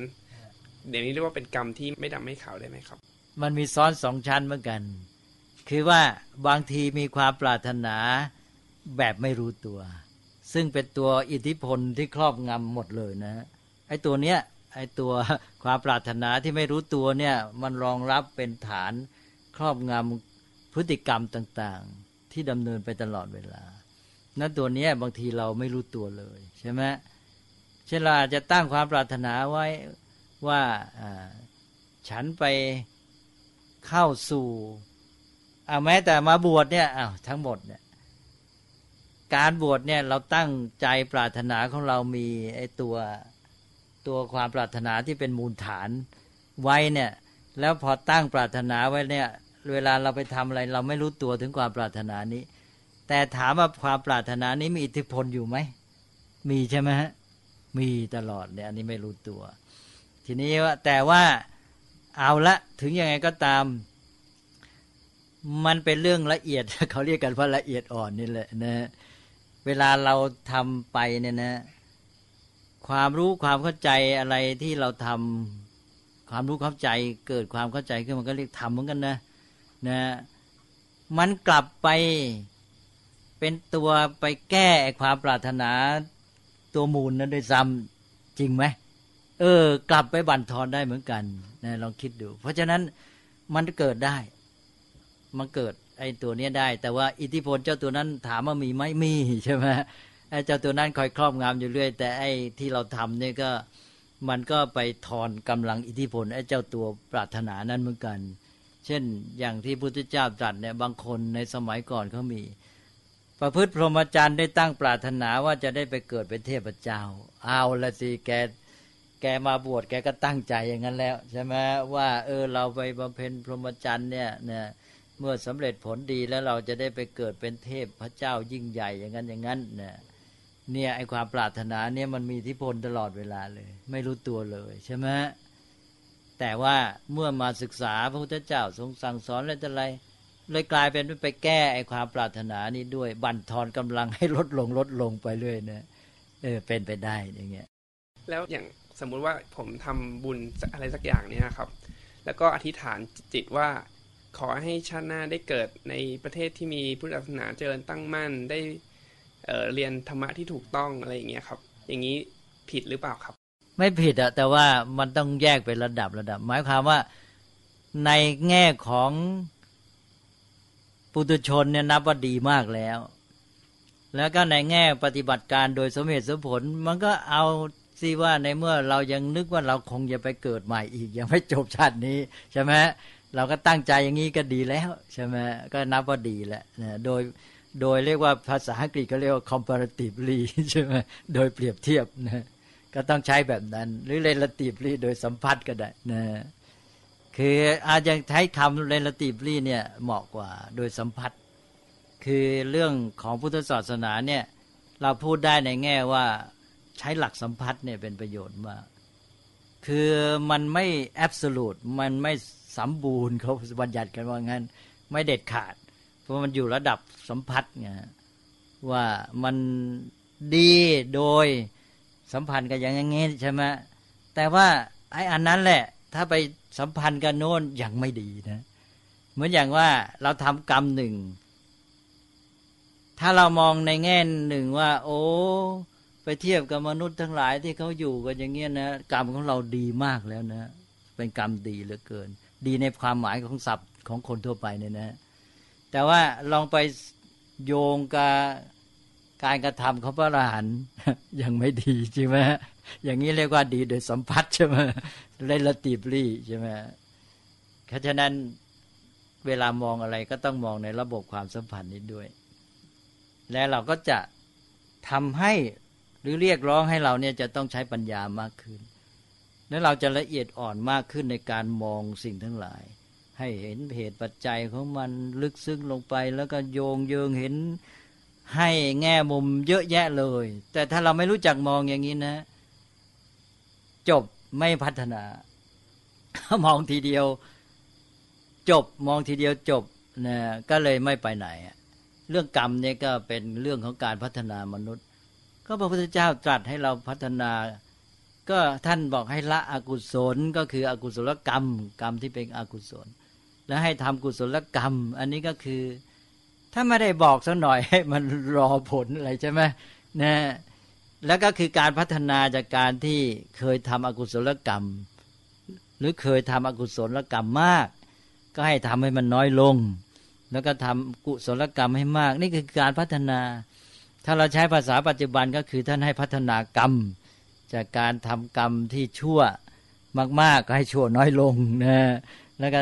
ทำกรรมชั่วเยอะแยะก็ให้ทำให้มันเพียงนิดหน่อย แล้วก็ทำกรรมดีกุศลให้มากขึ้น อะไรเงี้ยนะให้สูงขึ้น จากกามาพจรกุศลเป็นรูปาวจรกุศลอะไรก็ขึ้นไปเรื่อยใช่ไหมนี่ก็คือพัฒถ้าเราใช้ภาษาแบบชาวบ้านก็ต้องบอกว่า เราเกิดมา ถ้าประพฤติตามหลักพุทธศาสนาได้ต้องดำเนินตามหลักว่าเกิดมาเพื่อพัฒนากรรม ใช่ไหมไม่ใช่เกิดมาเพื่อชดใช้กรรม ถ้าคนที่คิดชดใช้กรรมก็แปลว่าไม่ต้องทำอะไร งอมืองอเท้ารออยู่นั่นแหละ ถ้าใช้ภาษาให้สมยุคสมสมัยก็ต้องพูดใหม่ว่า เกิดมาเพื่อพัฒนากรรม จริงไหมถูกหลักไหมถ้าพูดว่าเพื่อพัฒนากรรม ใช่ไหมถูกนะฮะเพราะว่ามันแน่นอนพระพุทธเจ้าให้เรา ละอกุศลแล้วทำกุศลท่านไม่ใช่ให้หยุดนะก็เพราะนั้นถ้อยคำที่คนไทยพูดเนี่ย มันชวนให้หลงเข้าสู่ลัทธิต่าง ๆ ที่ว่าเป็นลัทธิดีลัทธิสามลัทธินั่นแหละเนี่ยหนึ่งก็จะเข้าลัทธิกรรมเก่า ถูกไหมอันนี้ก็ไปได้เยอะเลยใช่ไหมเกิดมาชดใช้กรรมก็ไปเอาทั้งชาติไม่ต้องทำอะไร รอผลกรรมเก่าไป สองก็ แล้วแต่บุญแต่กรรมไอันนี้คาลัทธิไหนไอเหตุว่านี่ใกล้เข้าไปเลยนะอะไรบางทีก็แล้วแต่เวรแต่กรรมก็คนแล้วแต่ถึงคราวมันก็เป็นไปเอง อันนี้พวกนี้ก็พูดบ่อยนะถึงคราวก็เป็นไปเองใช่ไหมพวกถึงคราวก็เป็นไปเองนี่ลัทธิที่สามแล้วเนี่ย อย่างนี้ไม่ไหวนะคนไทยเราต้องชัดอะไรมันไม่ชัดก็ทำให้มันชัดซะนะพูดอะไรพูดด้วยความเข้าใจที่ชัดเจน ถ้ายังไม่เข้าใจชัดเจนต้องหาทางศึกษาให้มันชัดนะแล้วปฏิบัติให้มันเกิดผลจริงจัง ไม่ใช่ทำเรื่อยเปื่อย เมื่อคนไม่รู้ไม่เข้าใจทำอะไรทำมันก็ทำแบบไร้จุดหมายทำแบบเรื่อยเปื่อยไปหมดเลยนะ ชีวิตมันก็ โลเลโลเลนะสังคมมันก็พลอยอ่อนแอ ไม่มีทิศมีทางนะเนี่ยแม้แต่มานับถือพุทธศาสนาก็ยังเรื่อยๆเปื่อยๆนะไม่มีอะไรชัดเจน มีอะไรสงสัยไหมนะเชื่อเรื่องการเลือกบอกที่ว่าเหมือนกับว่าเป็นคู่กันแล้วไม่แคล้วกันประมาณนี้มันก็ว่าเป็นพรมลิขิตพรมลิขิตนั่นก็ ก็หมายความพระพรหมท่านขีดมาให้นะฮะทีนี้ถ้าเชื่อพระพรหมขีดมาให้มันก็เข้าลัทธิอิสวนนิรมิตวาดใช่ไหมพระผู้เป็นเจ้าบันดาลใช่ไหม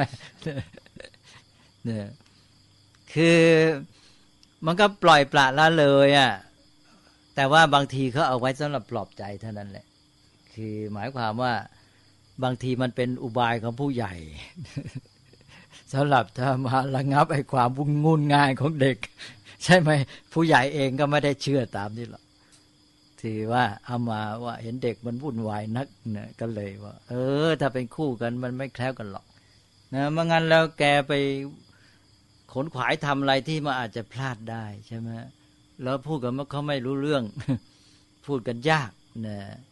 ก็เลยปลอบใจ อันนี้เป็นวิธีการที่เรียกว่าอุบาย ทีนี้นี่แหละ บางทีในวงการพุทธศาสนา พวกถ้อยคำเหล่านี้มันเกิดมาจากการปลอบใจหรือการใช้เฉพาะกรณี แล้วเสร็จแล้วมันเอามาใช้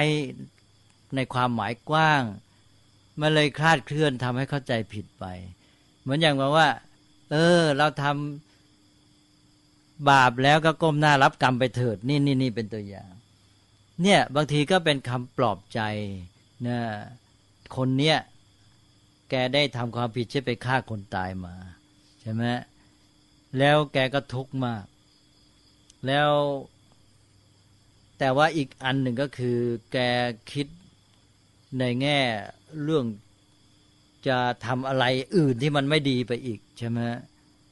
ก็มีคำปลอบอันหนึ่งว่าไอ้ก้มหน้ารับกรรมไปเถอะใช่ไหมคือมันใจมันจะได้ยอมรับซะแล้วก็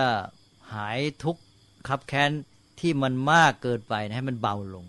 ให้ทุกน้อยลง แล้วก็ระงงับการที่จะไปทำกรรมชั่วอะไรอื่นอีก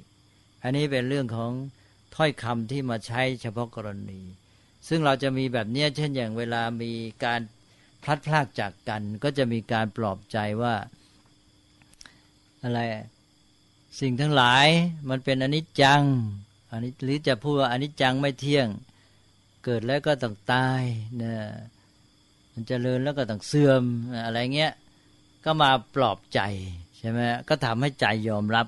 ได้ มันก็เป็นความจริงอันหนึ่งอะในระดับหนึ่งมันเป็นความจริงอย่างนั้น แต่เราไม่ได้พูดหมด ไม่ได้พูดตลอดกระบวนการ พูดถึงความจริงในแง่หนึ่งระดับหนึ่ง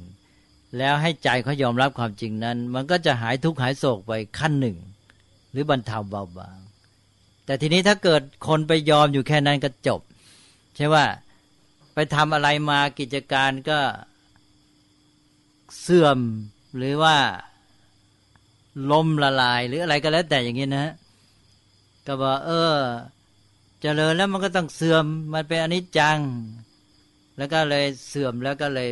ปล่อยเลยทีนี้ก็ไม่แก้ไขปรับปรุงไม่กระตือรือร้น อย่างนี้ก็กลายเป็นเสียไปเลย เป็นประมาทไปนะนี่หลักของท่านเนี่ยอนิจจังก็คือไม่เที่ยง มันเจริญได้เสื่อมได้ แต่จะเจริญหรือเสื่อมเป็นไปตามเหตุปัจจัยนะ ท่านไม่ได้จบแค่นี้ ไม่ได้จบแค่ว่า บางคนไปพูดว่า เจริญแล้วก็ต้องเสื่อม ก็จบกันทีนี้ก็เลยบางทีก็เลยกลายไปว่าไม่ขนขวายไม่หาทางใช้ปัญญาแก้ไขป้องกันความเสื่อมให้ความเสื่อมมันก็ต้องมาก็เลยปล่อย ทีนี้ท่านบอกว่าสิ่งทั้งหลายเนี่ยมันไม่เที่ยง มันเปลี่ยนแปลงไปมีเสื่อมได้เจริญได้อย่าเราจะไปพูดว่าเจริญแล้วต้องเสื่อม เราพูดว่าเจริญได้เสื่อมได้ ทั้งนี้เป็นไปตามเหตุปัจจัยอ้าวเจริญหรือเสื่อมเป็นไปตามเหตุปัจจัยอันนี้จังนี่มันเปลี่ยนแปลงไม่เที่ยง แต่มันไม่ใช่ว่าเปลี่ยนแปลงไปเรื่อยเปื่อยนี่ไม่ใช่เปลี่ยนแปลงไปเอง แต่เปลี่ยนแปลงไปตามเหตุปัจจัยนี่หลักอันนี้จังเนี่ยมันมีตัวรองรับอยู่คือหลักเหตุปัจจัย นะอันนี้เพราะนั้นไตรลักษณ์นี่เป็นรูปปรากฏที่เรียกว่าลักษณะ ลักษณะก็คืออาการที่ปรากฏ แต่เบื้องหลังของมันคืออะไร ตัวกฎธรรมชาติคือปฏิจจสมุปบาท ความเป็นไปตามเหตุปัจจัยใช่ไหมเพราะนั้นไอ้รูปลักษลักษณะที่ปรากฏว่าไม่เที่ยงเป็นทุกข์อะไรเนี่ยก็คือมันเป็นไปตามเหตุปัจจัยนี้ใช่ไหมอันนั้นโดยเฉพาะไอ้ตัวหลักอนิจจังหรือเปลี่ยนแปลงเนี่ยมาใช้ในโลก สามัญของชาวบ้านเนี่ยมาก นั่นจะต้องทำความเข้าใจให้ถูกว่า อย่าลืมว่าอนิจจังตั้งอยู่บนฐานของเหตุปัจจัยนะถ้าท่านต้องการให้เจริญ ท่านต้องเรียนรู้ศึกษาเหตุปัจจัยที่จะทำให้เสื่อมแล้วป้องกันแก้ไขเหตุปัจจัยของความเสื่อม แล้วก็ศึกษาเหตุปัจจัยที่จะทำให้เจริญ แล้วท่านก็ทำเหตุปัจจัยนั้นเพื่อรักษาความเจริญไว้ และทำให้เจริญยิ่งขึ้นไป ใช่ไหม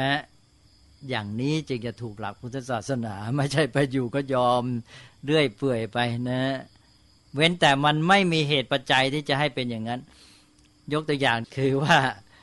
อย่างบางคนบอกอ้าวอย่างนั้นไปเป็นพระอรหันต์แล้วก็เป็นอนิจจังนี่พระพุทธเจ้าตรัสไว้สิ่งทั้งหลายเป็นอนิจจัง ไม่เที่ยง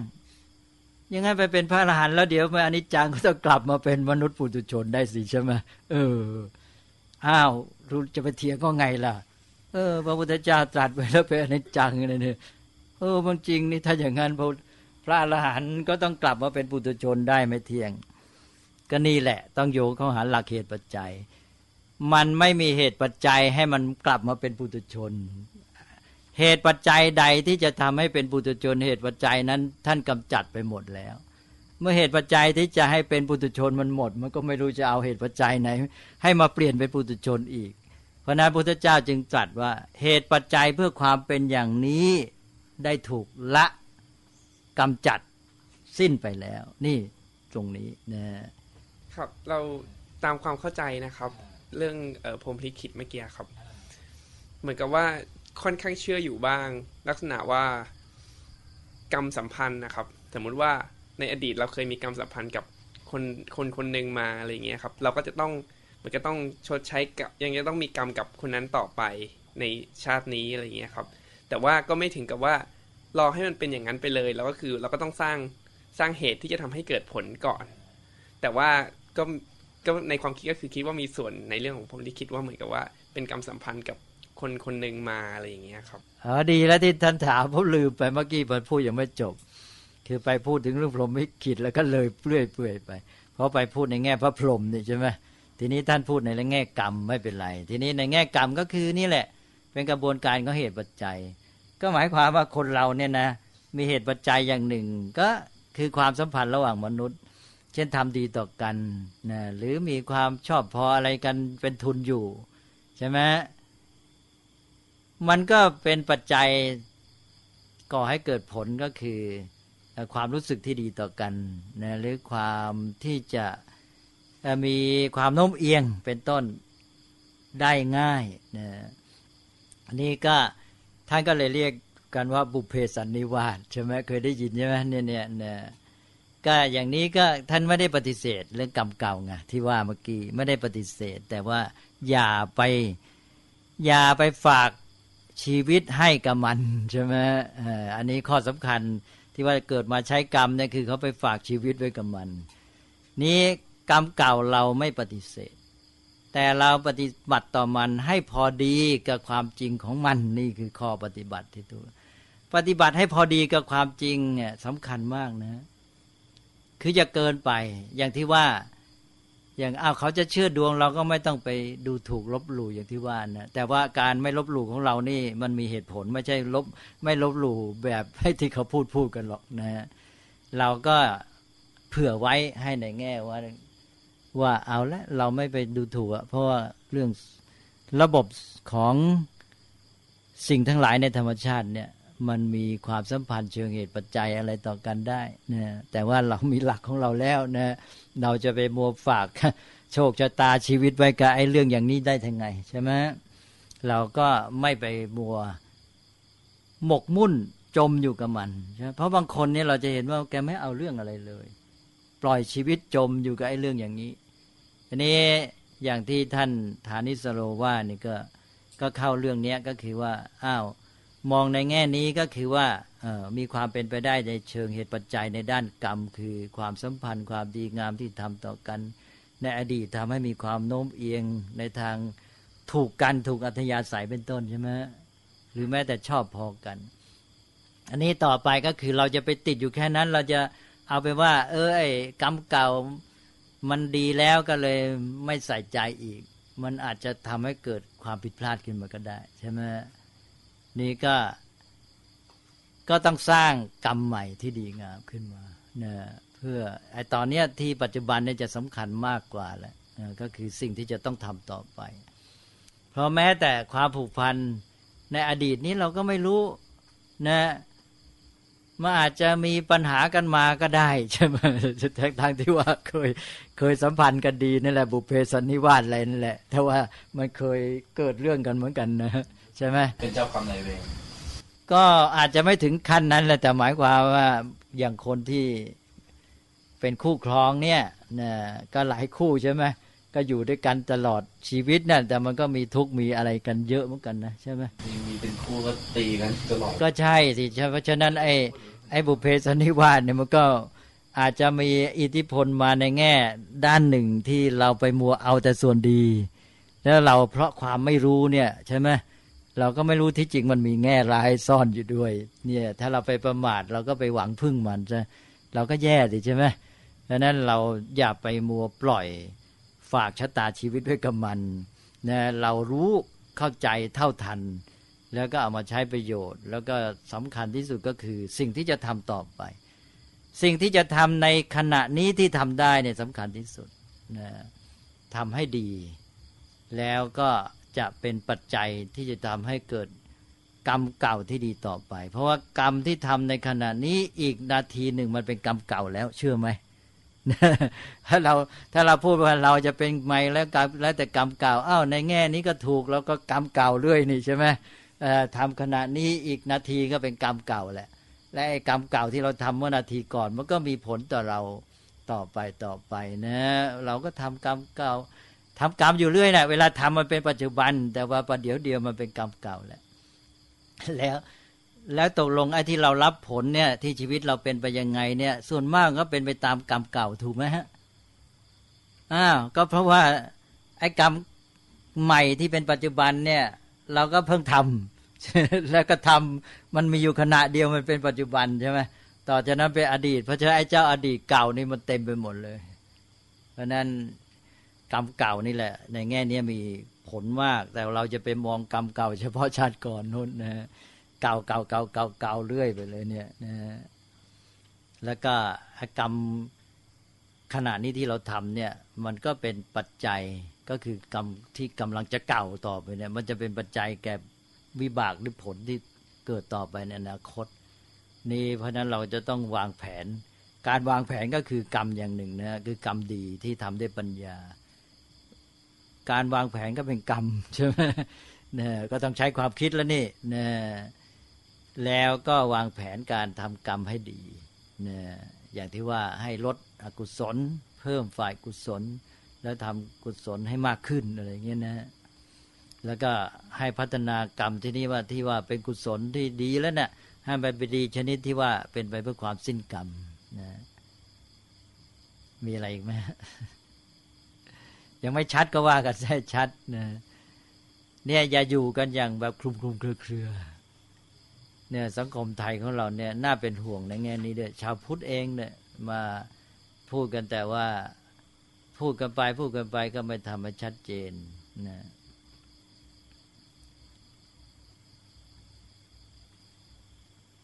ถ้าเราพูดอย่างนี้เราก็ไม่ได้ปฏิเสธสักอย่างกรรมเก่าไม่ได้ปฏิเสธใช่ไหม แต่ว่าเรารู้สถานะของมัน รู้ขอบเขตของมัน พอดีกับความจริงตามที่มันเป็นว่างั้นนะพระพุทธศาสนาเย็นเน้นว่าให้มองดูให้รู้เห็นตามที่มันเป็นนะแล้วตามที่มันเป็นแล้วก็พอดีกับความจริง ปฏิบัติให้พอดีกับความจริงนะจะใช้เหตุผลในการแก้ปัญหา แต่ว่าทางเราทางทางทางอย่างประเทศไทยอะไรอย่างนี้นี่คือเป็นความเชื่อเก่าๆที่แบบว่าผู้หลักผู้ใหญ่ก็สอน คือมันอาจจะดีในบางด้าน แต่ว่ามันทำให้คนหลงลืมการใช้เหตุผลไปอะไรอย่างเงี้ครับ ก็นั่นเนี่ยทีนี้มันมีแง่มองหลายอย่างหนึ่งก็มันก็ไม่ถูกหลักพุทธศาสนาใช่ไหมพุทธศาสนาท่านใช้ปัญญา แล้วเป็นศาสนาที่เน้นเรื่องปัญญา ศรัทธาก็ต้องมีปัญญาประกอบ ท่านจะไม่ให้มีศรัทธาแบบงมงาย และศรัทธาตาบอด ท่านจะใช้ศัพท์ธรรมะทางนักธรรมะก็จะย้ำบ่อยๆ ว่าให้เป็นศรัทธาญาณสัมปยุตธรรมญาณสัมปยุตก็แปลประกอบด้วยปัญญา หรือประกอบด้วยความรู้ศรัทธาที่ความเชื่อนะ่ะต้องประกอบด้วยปัญญา ไม่ใช่ศรัทธาญาณวิปยุตถ้าเป็นญาณวิปยุตก็เป็นศรัทธาที่ปราศจากความรู้ ปราศจากปัญญา วิปยุตแปลว่าปราศจากสัมปยุตประกอบด้วยญาณก็ความรู้หรือปัญญา ในที่นี้พูดง่าย ๆ ปัญญา นี่ชาวพุทธเรามันไม่ใช้ปัญญาญาณไอ้อะไรศรัทธาญาณสัมปยุตนี่นะแล้วเอาแต่ศรัทธาแบบว่าไม่ชัดไม่เจนนะนี่ของเราแล้วมันก็มีว่าไม่ถูกบังคับอีกด้วย ก็เลยเป็นคนที่เลื่อยเลื่อยเฉยเฉยนะของเขาเนี่ยมันเขาศรัทธาแบบไม่ต้องใช้ปัญญาก็ได้ แต่เขาต้องบังคับเลยใช่ไหมของเขามันก็ชัดสิว่าต้องเชื่ออยังไง นี่ของเรามันกลายไปว่าเชื่อไม่ใช้ปัญญาด้วย แต่พร้อมกันนั้นก็ไม่มีใครบังคับด้วย มันก็เลยไม่มีหลักมีเกณฑ์ ยิ่งร้ายใหญ่เลย เลยไม่รู้ว่าเชื่ออะไรยังไง ก็แล้วแต่ว่า ฟังมาแล้วตัวเข้าใจนึกยังไงก็ว่าไปใช่ไหมมันเสียซ้อนสองนะกลายเป็นเสียยิ่งกับศาสนาที่เขาบังคับอีกเนี่ยของเขาบังคับนั้นเขาคอยมีคนคอยตรวจ เชื่อ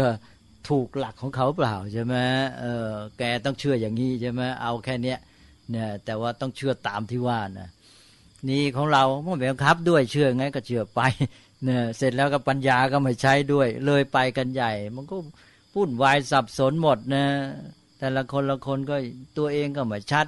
อยู่ร่วมสังคมเดียวกัน สังคมเดียวกัน ก็วุ่นวายมันไม่เหมือนกันเลยเชื่อ คนนี้ก็เชื่อ คนนั้นก็เชื่อคำเดียวก็เชื่อ แต่ว่าหมายความไม่เหมือนกันใช่ไหมเลยกลายเป็นสังคมที่อะไรก็ไม่รู้นะ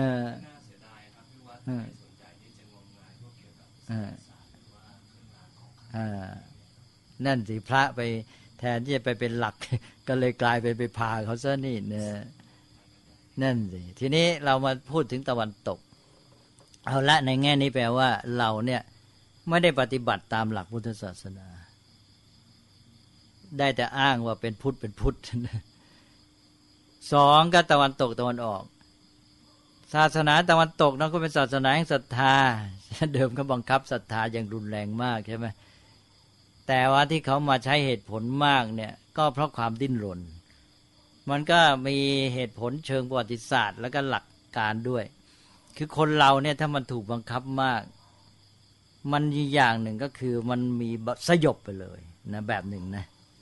แบบสยบ อีกแบบหนึ่งคือดิ้นรนนะของฝรั่งนี่มันได้ทำให้เกิดการดิ้นรนมากจากการดิ้นรนนี้แหละ จึงเกิดวิทยาศาสตร์ใช่ไหมการค้นคว้าหาความรู้ การตั้งกลุ่มที่จะ มาค้นคว้าอะไรต่าง ๆ กันเนี่ยโอ้ค้นคว้าแสวงปัญญานี่เป็นประวัติศาสตร์ที่ยาวนานของตะวันตก ในการดิ้นรนแสวงหาความรู้เนี่ยกลายเป็นนิสัยไปนะไอการดิ้นรนนานๆเข้ามันลงตัวมันกลายเป็นวิถีชีวิตที่จะใช้เหตุผล นั้นคนตะวันตกที่เขาเป็นปัจจุบันเป็นนักเหตุผลเนี่ยมันเกิดจากภูมิหลังในการดิ้นรน จากระบบศรัทธาแบบบังคับไอ้นั้นไอ้นั้นอีกอันหนึ่งไอ้ไอ้เอาชนะธรรมชาติเนี่ยมันหนุนไอ้เรื่องนี้อีกทีหนึ่งเพราะว่าไอ้ไอ้นั่นแนวคิดกรีกเขามีเดิมอยู่แล้ว แล้วตอนที่ฝรั่งจะดิ้นรนจากการบังคับด้วยศรัทธาของศาสนาคริสต์เนี่ยก็คือกลับไปได้รับรู้แนวคิดของกรีกที่แสวงปัญญา ทีนี้กรีกมีแนวคิดที่จะเอาชนะธรรมชาติ เลยมาด้วยกัน นี้ความคิดที่จะหาปัญญาเนี่ยมันไปประสานกับแนวคิดชพิชิตธรรมชาติว่าที่เราหาความรู้แสวงปัญญา เพื่อรู้ความจริงที่เรียกว่าความลับของธรรมชาติ เมื่อรู้ความลับของธรรมชาติแล้วเราจะได้สามารถจัดการกับมันได้ นี่นะฝรั่งมีไอ้ตัวนี้อยู่ เพราะนั้นการแสวงปัญญาของฝรั่งมันก็เลยมาบรรจบกับไอ้ลัทธิแนวคิดพิชิตธรรมชาติ ว่ารู้เพื่อเอาความลับของมัน แล้วเราจะได้จัดการมันได้นะก็ทีนี้กรีกมีความคิดนี้อยู่แล้ว แล้วก็ตะวันตกก็พ้นจากกรีกโรมันโบราณแล้วมาเข้าแนวคิดของคริสต์นะระยะที่เต็มที่อยู่ระยะหนึ่งเขาเรียกว่า Dark Age เนี่ยยุคมืดแต่ก่อนนี้เขาให้สมัยกลางของยุโรปทั้งหมดเนี่ย เขาถือเป็นยุคมืดทั้งหมด ต่อมาเขาแบ่งว่าสมัยกลางยุคต้นเท่านั้นเป็นยุคมืด เพราะต่อมาก็มีการแสวงปัญญา เริ่มมีเรื่องของปัญญาเรื่องแม้แต่พวกนักบวชกรีกไอ้นักบวชคริสก็ยังไปศึกษาปรัชญาแนวคิดกรีกเลยนะแล้วต่อมาก็มีการดิ้นรนมาก เพราะว่าศาสนาคริสต์ก็พยายามที่จะบังคับศรัทธาใช่ไหมถึงก็ตั้งศาล ศาลไต่สวนศรัทธาเขาเรียกเป็นภาษาอังกฤษว่า inquisition ถ้าใครไปสงสัยไบเบิลสงสัยพระเจ้า สงสัยคำสอนของคริสตศาสนา แม้แต่ว่าโลกนี้ไม่ใช่เป็นศูนย์กลางจักรวาลอะไรเงี้ยเป็นโลกหมุนรอบดวงอาทิตย์เขาถือว่านี่ผิดเป็นสิ้นเป็นบาป เป็นความผิดต่อพระผู้เป็นเจ้า เขาก็จับขึ้นศาลเนี่ยศาลอินควิซิชันเนี่ย แล้วถ้าหากว่าไม่ยอมละเลิกความคิดเขาก็เผาทั้งเป็นนะก็กาลิเลโอนี่เบาหน่อยเขาจะให้กืนยาพิษ แล้วแกก็ยอมสารภาพผิดเขาก็เลย ให้ขังอยู่ในบ้านจนตายนะแกอยู่ในบ้านถึงจะแปดปี จึงตาย เรียกว่าลดโทษให้ แล้วก็เพิ่งมายกโทษให้นะ เมื่อ สิบปีได้ยังไม่รู้นะทางวาติกันเนี่ยประกาศออกมาเลย ว่ายกโทษให้กาลิเลโอโอ้นานเนกว่าจะได้รับยกโทษเรายังรอบอกว่าเอ๊ะที่จริงมากาลิเลโอ มันน่าจะยกโทษให้พระคริสต์ศาสนา ใช่ไหมเออ ไปทำร้ายกันนี่ น่าจะให้กาลิเลโอยกโทษให้เนี่ยนี่ประกาศแหละเขาประกาศยกโทษให้กาลิเลโอ เนี่ยก็คือเดิมศาสนาคริสต์เขาบังคับศรัทธามากก็เลยดิ้นรนก็เกิดวิทยาศาสตร์เจริญ แล้วก็แนวคิดกรีกก็พัฒนาขึ้นมาก็เป็นตัวหนุนในความเจริญของวิทยาศาสตร์ แนวคิดพิชิตธรรมชาติก็มาประสานกันขึ้นมาเลยนะนี่ก็ทำให้ฝรั่งมีวิถีชีวิตที่ว่านิยมเหตุผล จากการสร้างเนื้อสร้างตัวที่ดิ้นรนเนี่ยนะฮะ แล้วก็ใฝ่เสรีภาพอิสรภาพนี่แบบอเมริกัน ที่หนีภัยของการบีบคั้น ที่เขาเรียก persecution การกำจัดนะที่ว่าเอาขึ้นศาลไต่สวนศรัทธาเป็นต้นเนี่ยพวกนี้ก็หนีดิ้นรนไปหาอิสรภาพนะก็เป็นนักไขว่คว้าหาเสรีภาพนะก็กลายเป็นว่าคำว่า freedom นี่เป็นอุดมคติสูงสุดของอเมริกันนะเนี่ย นี่ของเราเนี่ยที่จริงมาตรงข้าม เรามีศาสนาแห่งปัญญา แต่คนไทยกลับไปอยู่กับศรัทธาแบบเลื่อยเลื่อยเปื่อยๆนะปล่อยประไม่เอาใจใส่ ไม่ศึกษาไม่ค้นคว้า ของเขาอยู่กับศาสนาที่เอาศรัทธาเป็นหลัก แต่เขากลับไปมีชีวิตที่ชีวิตที่มานิยมปัญญาเหตุผลได้ แต่ของเราอยู่กับศาสนาแห่งปัญญานิยม ปัญญาความรู้การแสวงหาความเข้าใจ กลับมาปล่อยไม่เอาใจใส่ เรื่องการค้นคว้าความรู้อยู่กับความเชื่อเรื่อยๆเปื่อยๆนะ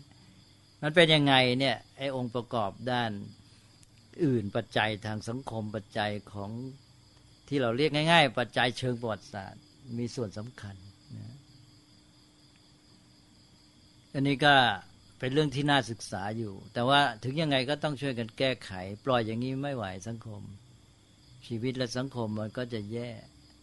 แม้แต่ชาวพุทธอย่างที่ว่าพูดกันไปเรื่อย ๆ อย่างเงี้ย อยู่ๆได้ยินทางวิทยุเดี๋ยวอะเราเกิดมาใช้กรรมแหละเป็นอาจารย์สอนพุทธศาสนาด้วยเลยไปไปไปพูดว่าเกิดมาใช้กรรมอยู่เนี่ย แล้วก็ไม่ทำความเข้าใจกันให้ชัด นี่มันก็จะทำให้เกิดโทษได้นะ เอาเป็นว่าเราก็มาพยายามทำความกระจ่างแจ้งในเรื่องเหล่านี้ คือถ้าพูดถึงเรื่องกรรมก็จะเนื่องไปถึงเรื่องความดีความไม่ดีด้วยครับแล้วก็ที่ว่าความดีไม่ดีก็นักปรัชญาเขาก็คุยกันมานานแล้วนะครับแล้วพุทธศาสนาเราจะอธิบายได้ขอบเขตได้แค่ไหนครับอ๋อคืออย่างนี้มันมาตั้งแต่ภูมิหลังนี่แหละ คือฝรั่งเนี่ยนะ เดิมแกก็อยู่ใต้อิทธิพลศาสนาคริสต์ว่าง่าย ๆ นั่นแหละ นี่ศาสนาแบบเทพเจ้าเนี่ยเรื่องดีเรื่องชั่วเรื่องระบบศีลธรรมจริยธรรมอะไรก็แล้ว แต่เนี่ยมันมาจากบัญชาพระผู้เป็นเจ้า ถูกไหมคือท่านสั่งมาเสร็จ ตามที่คำพีหรือนักบวชเนี่ยมาสอน พระผู้เป็นเจ้าท่านบอกนี่เป็นบาปนี่เป็นบาปนี่เป็นบาปนะก็เป็นคำสั่งใช่ไหมแล้วเอาความหมายลึกลงไปก็คือ การทำผิดต่อพระเจ้าเป็นสิน ที่เรียกว่าสินที่เรียกเรามาแปลว่าบาปนะที่จริงเดี๋ยวนี้ทางพุทธเราไม่ยอมให้ใช้นะ ห้ามแปลบาปว่าสิน เพราะมันความหมายมันไปกันไม่ได้เลย สินก็คือความผิดต่อพระผู้เป็นเจ้า เช่นไปสงสัยพระผู้เป็นเจ้า หรือทำอะไรก็แล้วแต่ก็เป็นการละเมิดพระบัญชาบ้างอะไรบ้างรวมแล้วก็คือความผิดต่อพระผู้เป็นเจ้า เรียกว่าบาป นี่หลักการวินิจฉัยมันก็เลยอยู่ที่นี่ อยู่ที่ว่าอ๋อเป็นเทวบัญชาเป็นคำสั่งพระพุทธเจ้า พระพุทธเจ้าบอกไว้อย่างนี้นะเป็นความผิดต่อพระองค์ทีนี้ต่อมาเมื่อวิทยาศาสตร์เจริญขึ้น อิทธิพลของศาสนาเสื่อมลง คนฝรั่งก็มาคิดหาเหตุผลกันใช่ไหมก็อิทธิพลปรัชญากรีกบ้างอะไรบ้างพวกนี้คิดกันไปว่าไอ้ความดีความชั่วคืออะไร คือแกไม่ยอมรับแล้วว่า พระผู้เป็นเจ้าสั่งมาใช่ไหม ก็เท่ากับว่าแกเดิมแกยึดมั่นอยู่ว่า ไอ้ที่ว่าบุญบาปดีชั่วมันอยู่ที่พระเจ้าท่านว่าพอเขาไม่เชื่อเรื่องพระเจ้า เคว้งคว้างแล้วทีนี้ ไม่รู้จะเอาอะไรเป็นหลักตัดสิน ใช่ไหมก็มาหากันทีนี้ว่าจะอะไร บ้างก็บอกโอ้ยดีชั่วมันไม่มีหรอกมันแล้วแต่คนตกลงกัน เราจะเห็นได้ว่าดูซิในสังคมนั้นน่ะทำอย่างนี้เขาว่าดีพอไปดูอีกสังคมหนึ่งอันเดียวกันที่ว่าดีไอ้สังคมนี้ว่าชั่ว เออใช่ไหม เอาพวกนี้ก็ยกตัวอย่างได้เยอะ พวกนี้ก็เลยบอกเฮ้ยดีชั่วไม่มีจริงอะเป็นเรื่องของมนุษย์ตกลงกันว่างั้นนะเออ มาดูก็สมจริงในระดับหนึ่ง ทีนี้พุทธศาสนาเนี่ย ท่านว่าไปตามความจริงที่มันมีมา ซึ่งมันมีหลายขั้นหลายตอน แต่เอาง่ายๆ ท่านเรียกว่ากุศลอกุศล กุศลเนี่ยมันแปลว่าเกื้อกูลนะเกื้อกูล กื้อกูลต่อชีวิตจิตใจพูดง่าย ๆ ก่อนนะแล้วก็มีความหมายอื่น มันไม่ก่อความเสียหายหรือว่า มันมีผลเป็นสุขนะมันมีปัญญา แอบอิงอยู่นะเป็นฐานอยู่ หรือประกอบด้วยปัญญา แต่เอาง่าย ๆ ความหมายพื้นฐานก็คือเกื้อกูลอ้าวอย่างเมตตาที่ผมยกตัวอย่างบ่อย เมตตา ความปรารถนาดีต่อผู้อื่นนะความรักความปรารถนาดีเกิดขึ้น เป็นไงลองพิจารณาดูสิจิตใจเป็นไง สบายไหมฮะ เมตตาเกิดขึ้น ความปรารถนาดี จิตใจก็สบายเบาไม่เครียด ไม่เดือดร้อน ไม่วุ่นว้าวุ่นเนอะไม่กระสับกระส่ายเย็น แล้วก็อ้าว ผลออกมาต่อชีวิตร่างกายยังไง ผลต่อร่างกายก็กล้ามเนื้อผ่อนคลายหมด ถูกไหมฮะเนี่ยหน้าเนื้อก็มีความผ่อนคลาย จะยิ้มแย้มนะแล้วก็ถ้ามองไกลไปนะ ถ้ากล้ามเนื้อมันเครียดมากนะแก่เร็วนะใช่ไหมถ้ากล้ามเนื้อผ่อนคลายเนี่ยจะแก่ช้าด้วย นะแล้วก็มีผลต่อบุคลิกอะไรต่ออะไรมันสัมพันธ์กันไปหมดนะอย่างคนมีเมตตาแล้วมันก็ออกไม่เฉพาะหน้าแล้วนะมันไปหมดละกิริยาท่าทางอะไรมันก็ไปเของมันโดยไม่รู้ตัวละเนี่ยระบบความสัมพันธ์ของสิ่งทั้งหลาย ถ้าโกรธอ่าเป็นไง ความโกรธเกิดขึ้นมาปั๊บใจร้อนแล้วใช่ไหมฮะวุ่นวายกระสับกระส่ายพรุ่งพล่าน จิตไม่สงบ เรียกง่าย ๆ ว่าทุกข์แหละ แล้วทีนี้เป็นไง ออกทางร่างกายด้วยนะนะหายใจแรงขึ้นแล้วนะหายใจแรงขึ้น การเผาผลาญในร่างกายมาก กล้ามเนื้อเกร็งเนะเขาเหม็งตั้งแต่กล้ามเนื้อหน้าเป็นต้นไป ร่างกายทำงานหนักแล้วนะแค่นี้ก็ทำให้ร่างกายสุดโทมแล้วใช่ไหม เออสุดโทมแล้วก็เลยจะเรียกแก่เร็วหรืออะไรก็ว่าไปเนี่ยนะเรามีผลไประบบมันเสียเนี่ย มันเครียดมันมีน้ำกรดออกในกระเพาะอีกใช่ไหมบางทีไปกัดกระเพาะอีก เออ เป็นโรคกระเพาะเลยนานๆเข้าเป็นคนขี้โกรธใช่ไหมเป็นปัจจัยทางด้านทางก็นี่คือกรรมกรรมปัจจัย เออเมตตา มันเป็นอย่างนี้แหละ ท่านก็เรียกว่ากุศลคือมันเกื้อกูลต่อชีวิตจิตใจ ส่วนความโกรธท่านเรียกว่าอากุศลมันไม่เกื้อกูล มันตรงข้ามเลย ไม่เกื้อกูลมาทำร้ายเลย ชีวิตจิตใจ นี่คือความหมายพื้นเลย ของกุศล อกุศลที่เราแปลว่าดีไม่ดี แล้วเป็นยังไง ต้องรอใครบัญญัติไหมรอไหมฮะ นี่มันเมตตามันดี เพราะพระพุทธเจ้าตรัสว่าดี เป็นอย่างนั้นหรือเปล่าฮะมันไม่เกี่ยวมันเป็นเรื่องธรรมชาติ พระพุทธเจ้าตรัสไปตามธรรมชาติ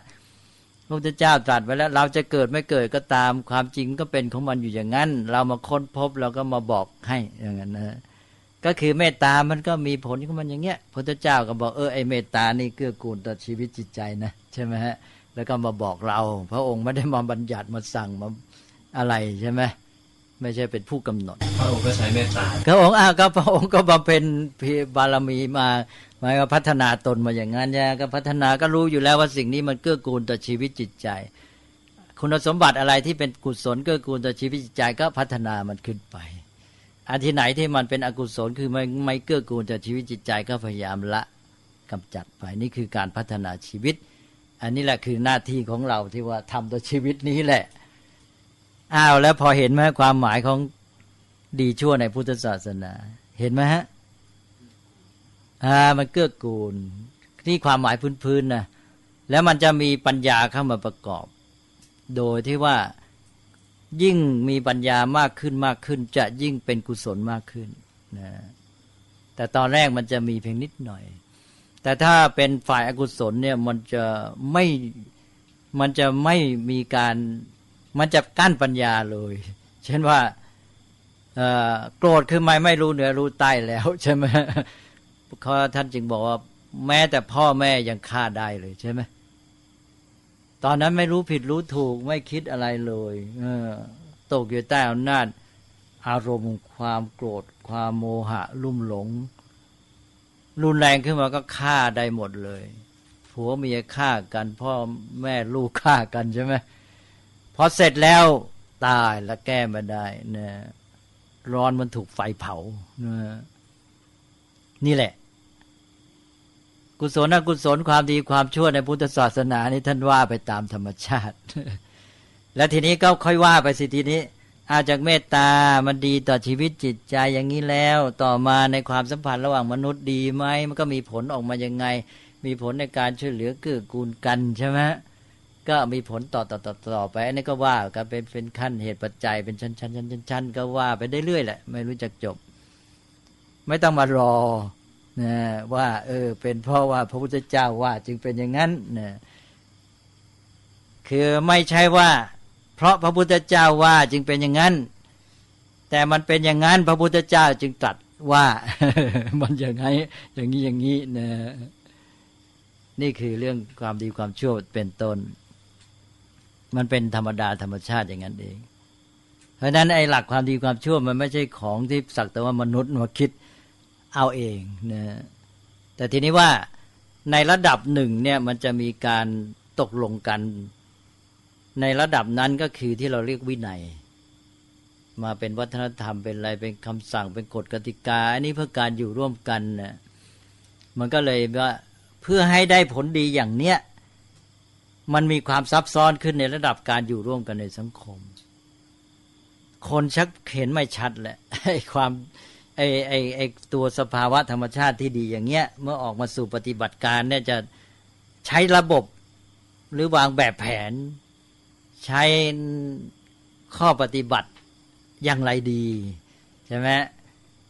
พอถึงระดับเนี้ยแตกต่างกันแหละนะเหมือนอย่างกับว่าอ้าว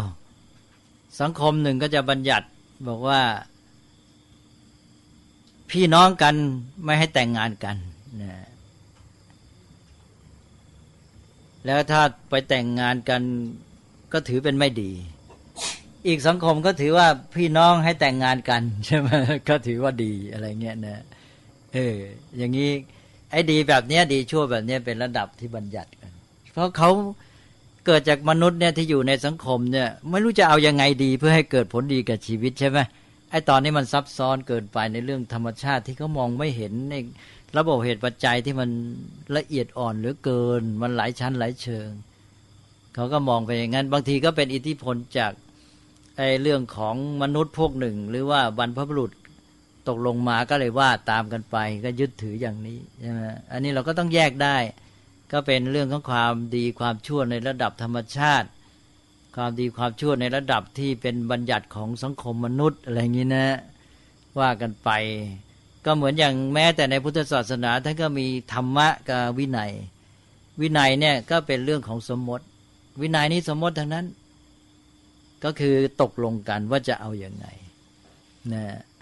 ซึ่งมันไม่ได้เป็นความจริงในธรรมชาติวินัยเนี่ยนะ แต่เพราะอะไรก็เพื่อให้ผลดีในธรรมชาติเนี่ยเกิดขึ้น ก็จึงวางวินัยขึ้นมานะก็อย่างว่าอ้าวเรารู้อยู่แล้วว่าโดยธรรมชาติเนี่ย ถ้ามนุษย์มาอยู่ร่วมกัน แล้วก็มาเกื้อกูลช่วยเหลือกัน ใครมีความรู้มากกว่าก็มาแนะนำด้วยเมตตาปรารถนาดีต่อการมีความสัมพันธ์ที่แบบว่าเกื้อหนุนกันเจือจานกันแบ่งปันกันเนี่ย มัน เป็นประโยชน์ใช่ไหมแล้วก็วางวินัยเป็นข้อบัญญัติทางสังคมขึ้นมา ว่าภิกษุเนี่ยพึงแบ่งปันลาบอย่างนั้นอย่างนั้น มีของเกิดขึ้นให้จัดอย่างนี้ใช่ไหมเป็นการแบ่ง ถ้าหากว่าไป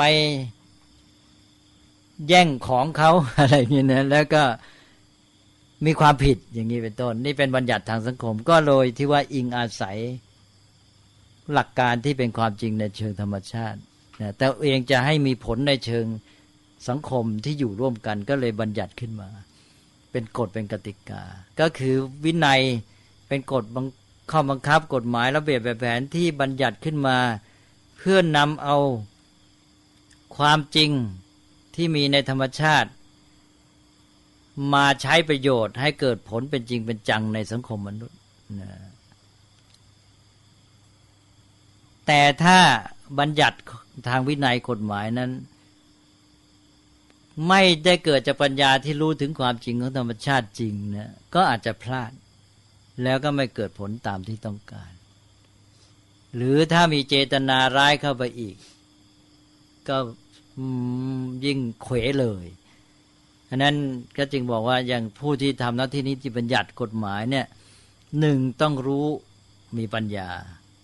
รู้เรื่องของความจริงของชีวิต เช่นอย่างรู้ข้าจริง เพียงว่าเนี่ยชีวิตเราเนี่ยมันเป็นอยู่อย่างไร มันเป็นอยู่ มันควรจะอยู่เพื่ออะไรอย่างเงี้ยอย่างมนุษย์ เช่น เช่น เขาเชื่อว่า มนุษย์เนี่ยที่ดีชีวิตก็คือว่าต้องมีของเสพบริโภคให้มากที่สุดเนี่ยอ้าวฉันเชื่ออย่างนี้ใช่ไหมอีกคนหนึ่งเชื่อว่า ไอ้ชีวิตเนี่ยที่จริงมันเป็นธรรมชาติพื้นของมันนะแล้วเราจะต้องมีศักยภาพที่เราควรพัฒนาออกมา แล้วเรามีสังคมมีวัตถุมาเพื่อมาเกื้อหนุนให้มนุษย์เนี่ยได้มีโอกาสได้มีเครื่องช่วยในการที่จะพัฒนาศักยภาพนั้นขึ้นมาให้มากที่สุดเอาสองคนเนี้ยมีความเชื่อต่างกัน ก็คือรู้ปัญญาของเราเนี่ย ไม่เหมือนกันใช่ไหม สองคนนี้ไปเป็นสมาชิกสภาผู้แทนราษฎร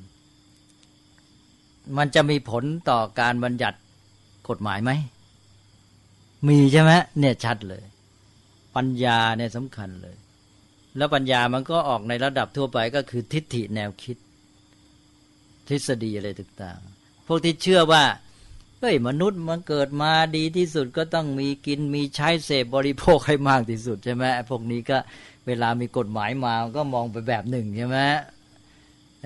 ท่านที่เชื่ออีกแบบหนึ่ง มีความเข้าใจแบบหนึ่ง ก็จะบัญญัติกฎหมายแบบหนึ่ง จะไม่เอาด้วยกับกฎหมายแบบนี้นะ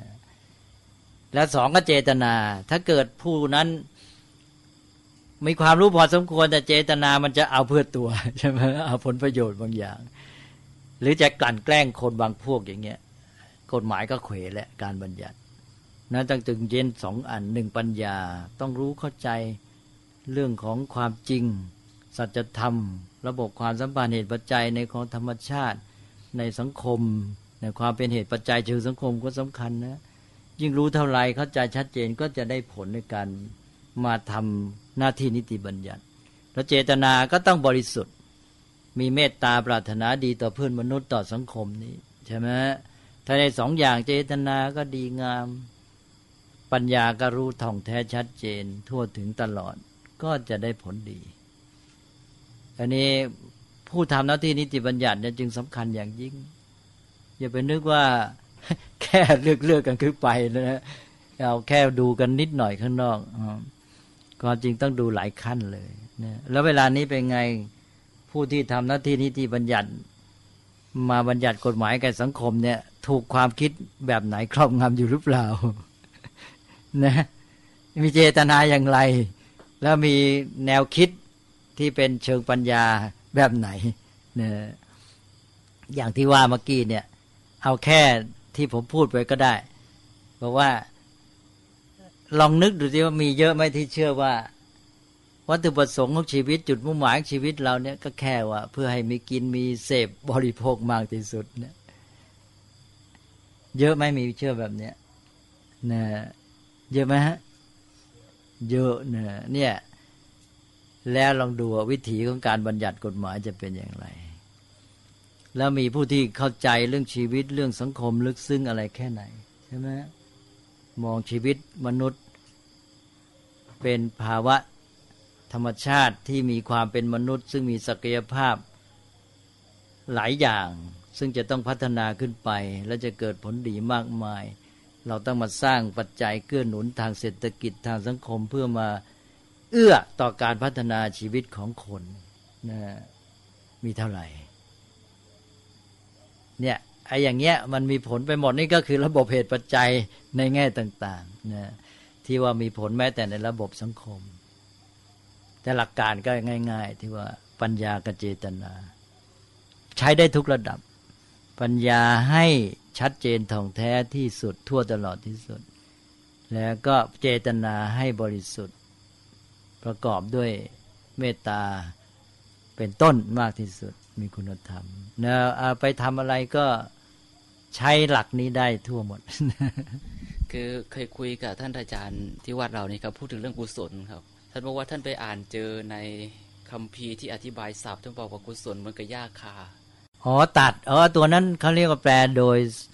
โดยรากศัพท์รากศัพท์แปลว่าตัดคราวนี้ท่านก็บอกว่าไปอ่านเจออีกที่หนึ่งว่า กุศลนั่นคือยาคาละนั่นคือตัวตัด ตกลงจะตัดยาคาหรือใช้ยาคาตัดกันแน่อ๋อเลยคือคือตัวศัพท์เนี่ยท่านแปลว่า โดยรากศัพท์เนี่ยแปลว่าตัดนะก็คือหมายความมันไปตัดความชั่วนั่นเองอะอ่าไม่ตัดใช่คตัวาดมยาชั่วคานะครับไอ้ไอ้ในแง่นั้นเป็นเพียงอุปมา เหมือนกับว่า คือ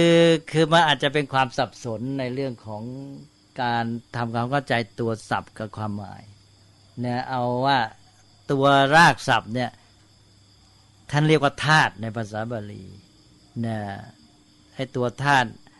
นะเป็นละธาตุในความตัดนะลุตัดเอ่อเช่นลุนาติแปลว่าตัดนะตัดไอ้ที่ ตัดกิเลสดังหญ้าคาอะไรอย่างเงี้ยนะแต่อย่าไปถือสามากไอ้เรื่องพวกรากศัพท์ คือพวกเนี้ยมันมีรากศัพท์เท่านั้นแหละแล้วบางทีรากศัพท์เหล่านี้ก็มาพัฒนาโดยสันนิษฐานก็มี เหมือนอย่างเนี้ยเราเอามาพูดกันเป็นเล่นไปเลยจะก็มีเหมือนอย่างคำว่าบุรุษนะบุรุษเนี่ยนะ มาจากรากศัพท์ว่าปุระแปลว่าเมือง แล้วก็ สะตัวนี้แปลว่า นอนหรืออยู่ปุริสะก็แปลว่าผู้อยู่ในเมือง หรือนอนในเมืองเหมือนกันปุริสะนะอ่านี่นี่แปลแบบรากศัพท์ หรือปุคโล ปุคโลท่านก็ยังมีผู้แยกศัพท์นะปุคโลก็มาจากคละแปลว่ากลิ้งนะติปุสะเหมือนลูกแตงโมเหมือนกันปลว่าปุคโลบุคคลก็แปลว่า ผู้กลิ้งเหมือนลูกแตงโม เป็นยังไงกลิ้งเหมือนลูกแตงโมท่านก็อธิบายต่อไปอีก ว่ากลิ้งไปในสังสารวัฏดังลูกแตงโม ดี ดีไหมนะสนุกนะคือพวกเล่นศัพท์เนี่ยบางทีก็ได้ในแง่ว่าเอามาเสริมความเข้าใจบ้าง บางทีก็เป็นการเสริมบรรยากาศ ในการเล่าเรียนศึกษาางทีมันก็ได้ประโยชน์บางบางทีก็ไม่ได้ประโยชน์อะไรมากหรอกนะคือว่าไอ้พวกศัพท์เหล่านี้ความหมายที่แท้เนี่ยมันไม่ไปขึ้นต่อรากศัพท์แล้วนะเราเอามาใช้บ้างช่วยบางครั้งมันหนุนความเข้าใจ บางครั้งมันก็ไม่หนุน เข้าใจนะอย่าไปติดอยู่นะก็เอาไปว่าสนุกบุคบุคคลแปลว่าอะไรก็ไปบอกเขาแล้ว บุคคลแปลว่าผู้กลิ้งเหมือนลูกแตงโม กลิ้งยังไง กลิ้งไปในสังสารวัฏเหมือนลูกแตงโม ก็ไปกันเรื่อยไปนะฮะแต่กลิ้งแบบลูกแตงโมมันก็บังคับตัวเองไม่ได้เลยใช่ไหมเออเรามันยังกลิ้งมันยังต้องมีปัญญา มีเจตนา มาคิดหาทางแก้ไขปรับปรุง เนี่ย ถ้าปล่อยกลิ้งแบบลูกแตงโมก็เข้าลัทธิ แล้วแต่โชค เออ เอามั้งนะนะไม่มีอะไรนะ เอาแล้วเขาอนุโมทนา แล้วถ้ามีอะไรสงสัยก็มาคุยกันอีก ก็ขอให้ชัดเจนนะเราเอาหลักพุทธศาสนาไปสู่ชีวิตและสังคมให้เป็นปฏิบัติการที่แท้จริง เอาละครับ โมทนา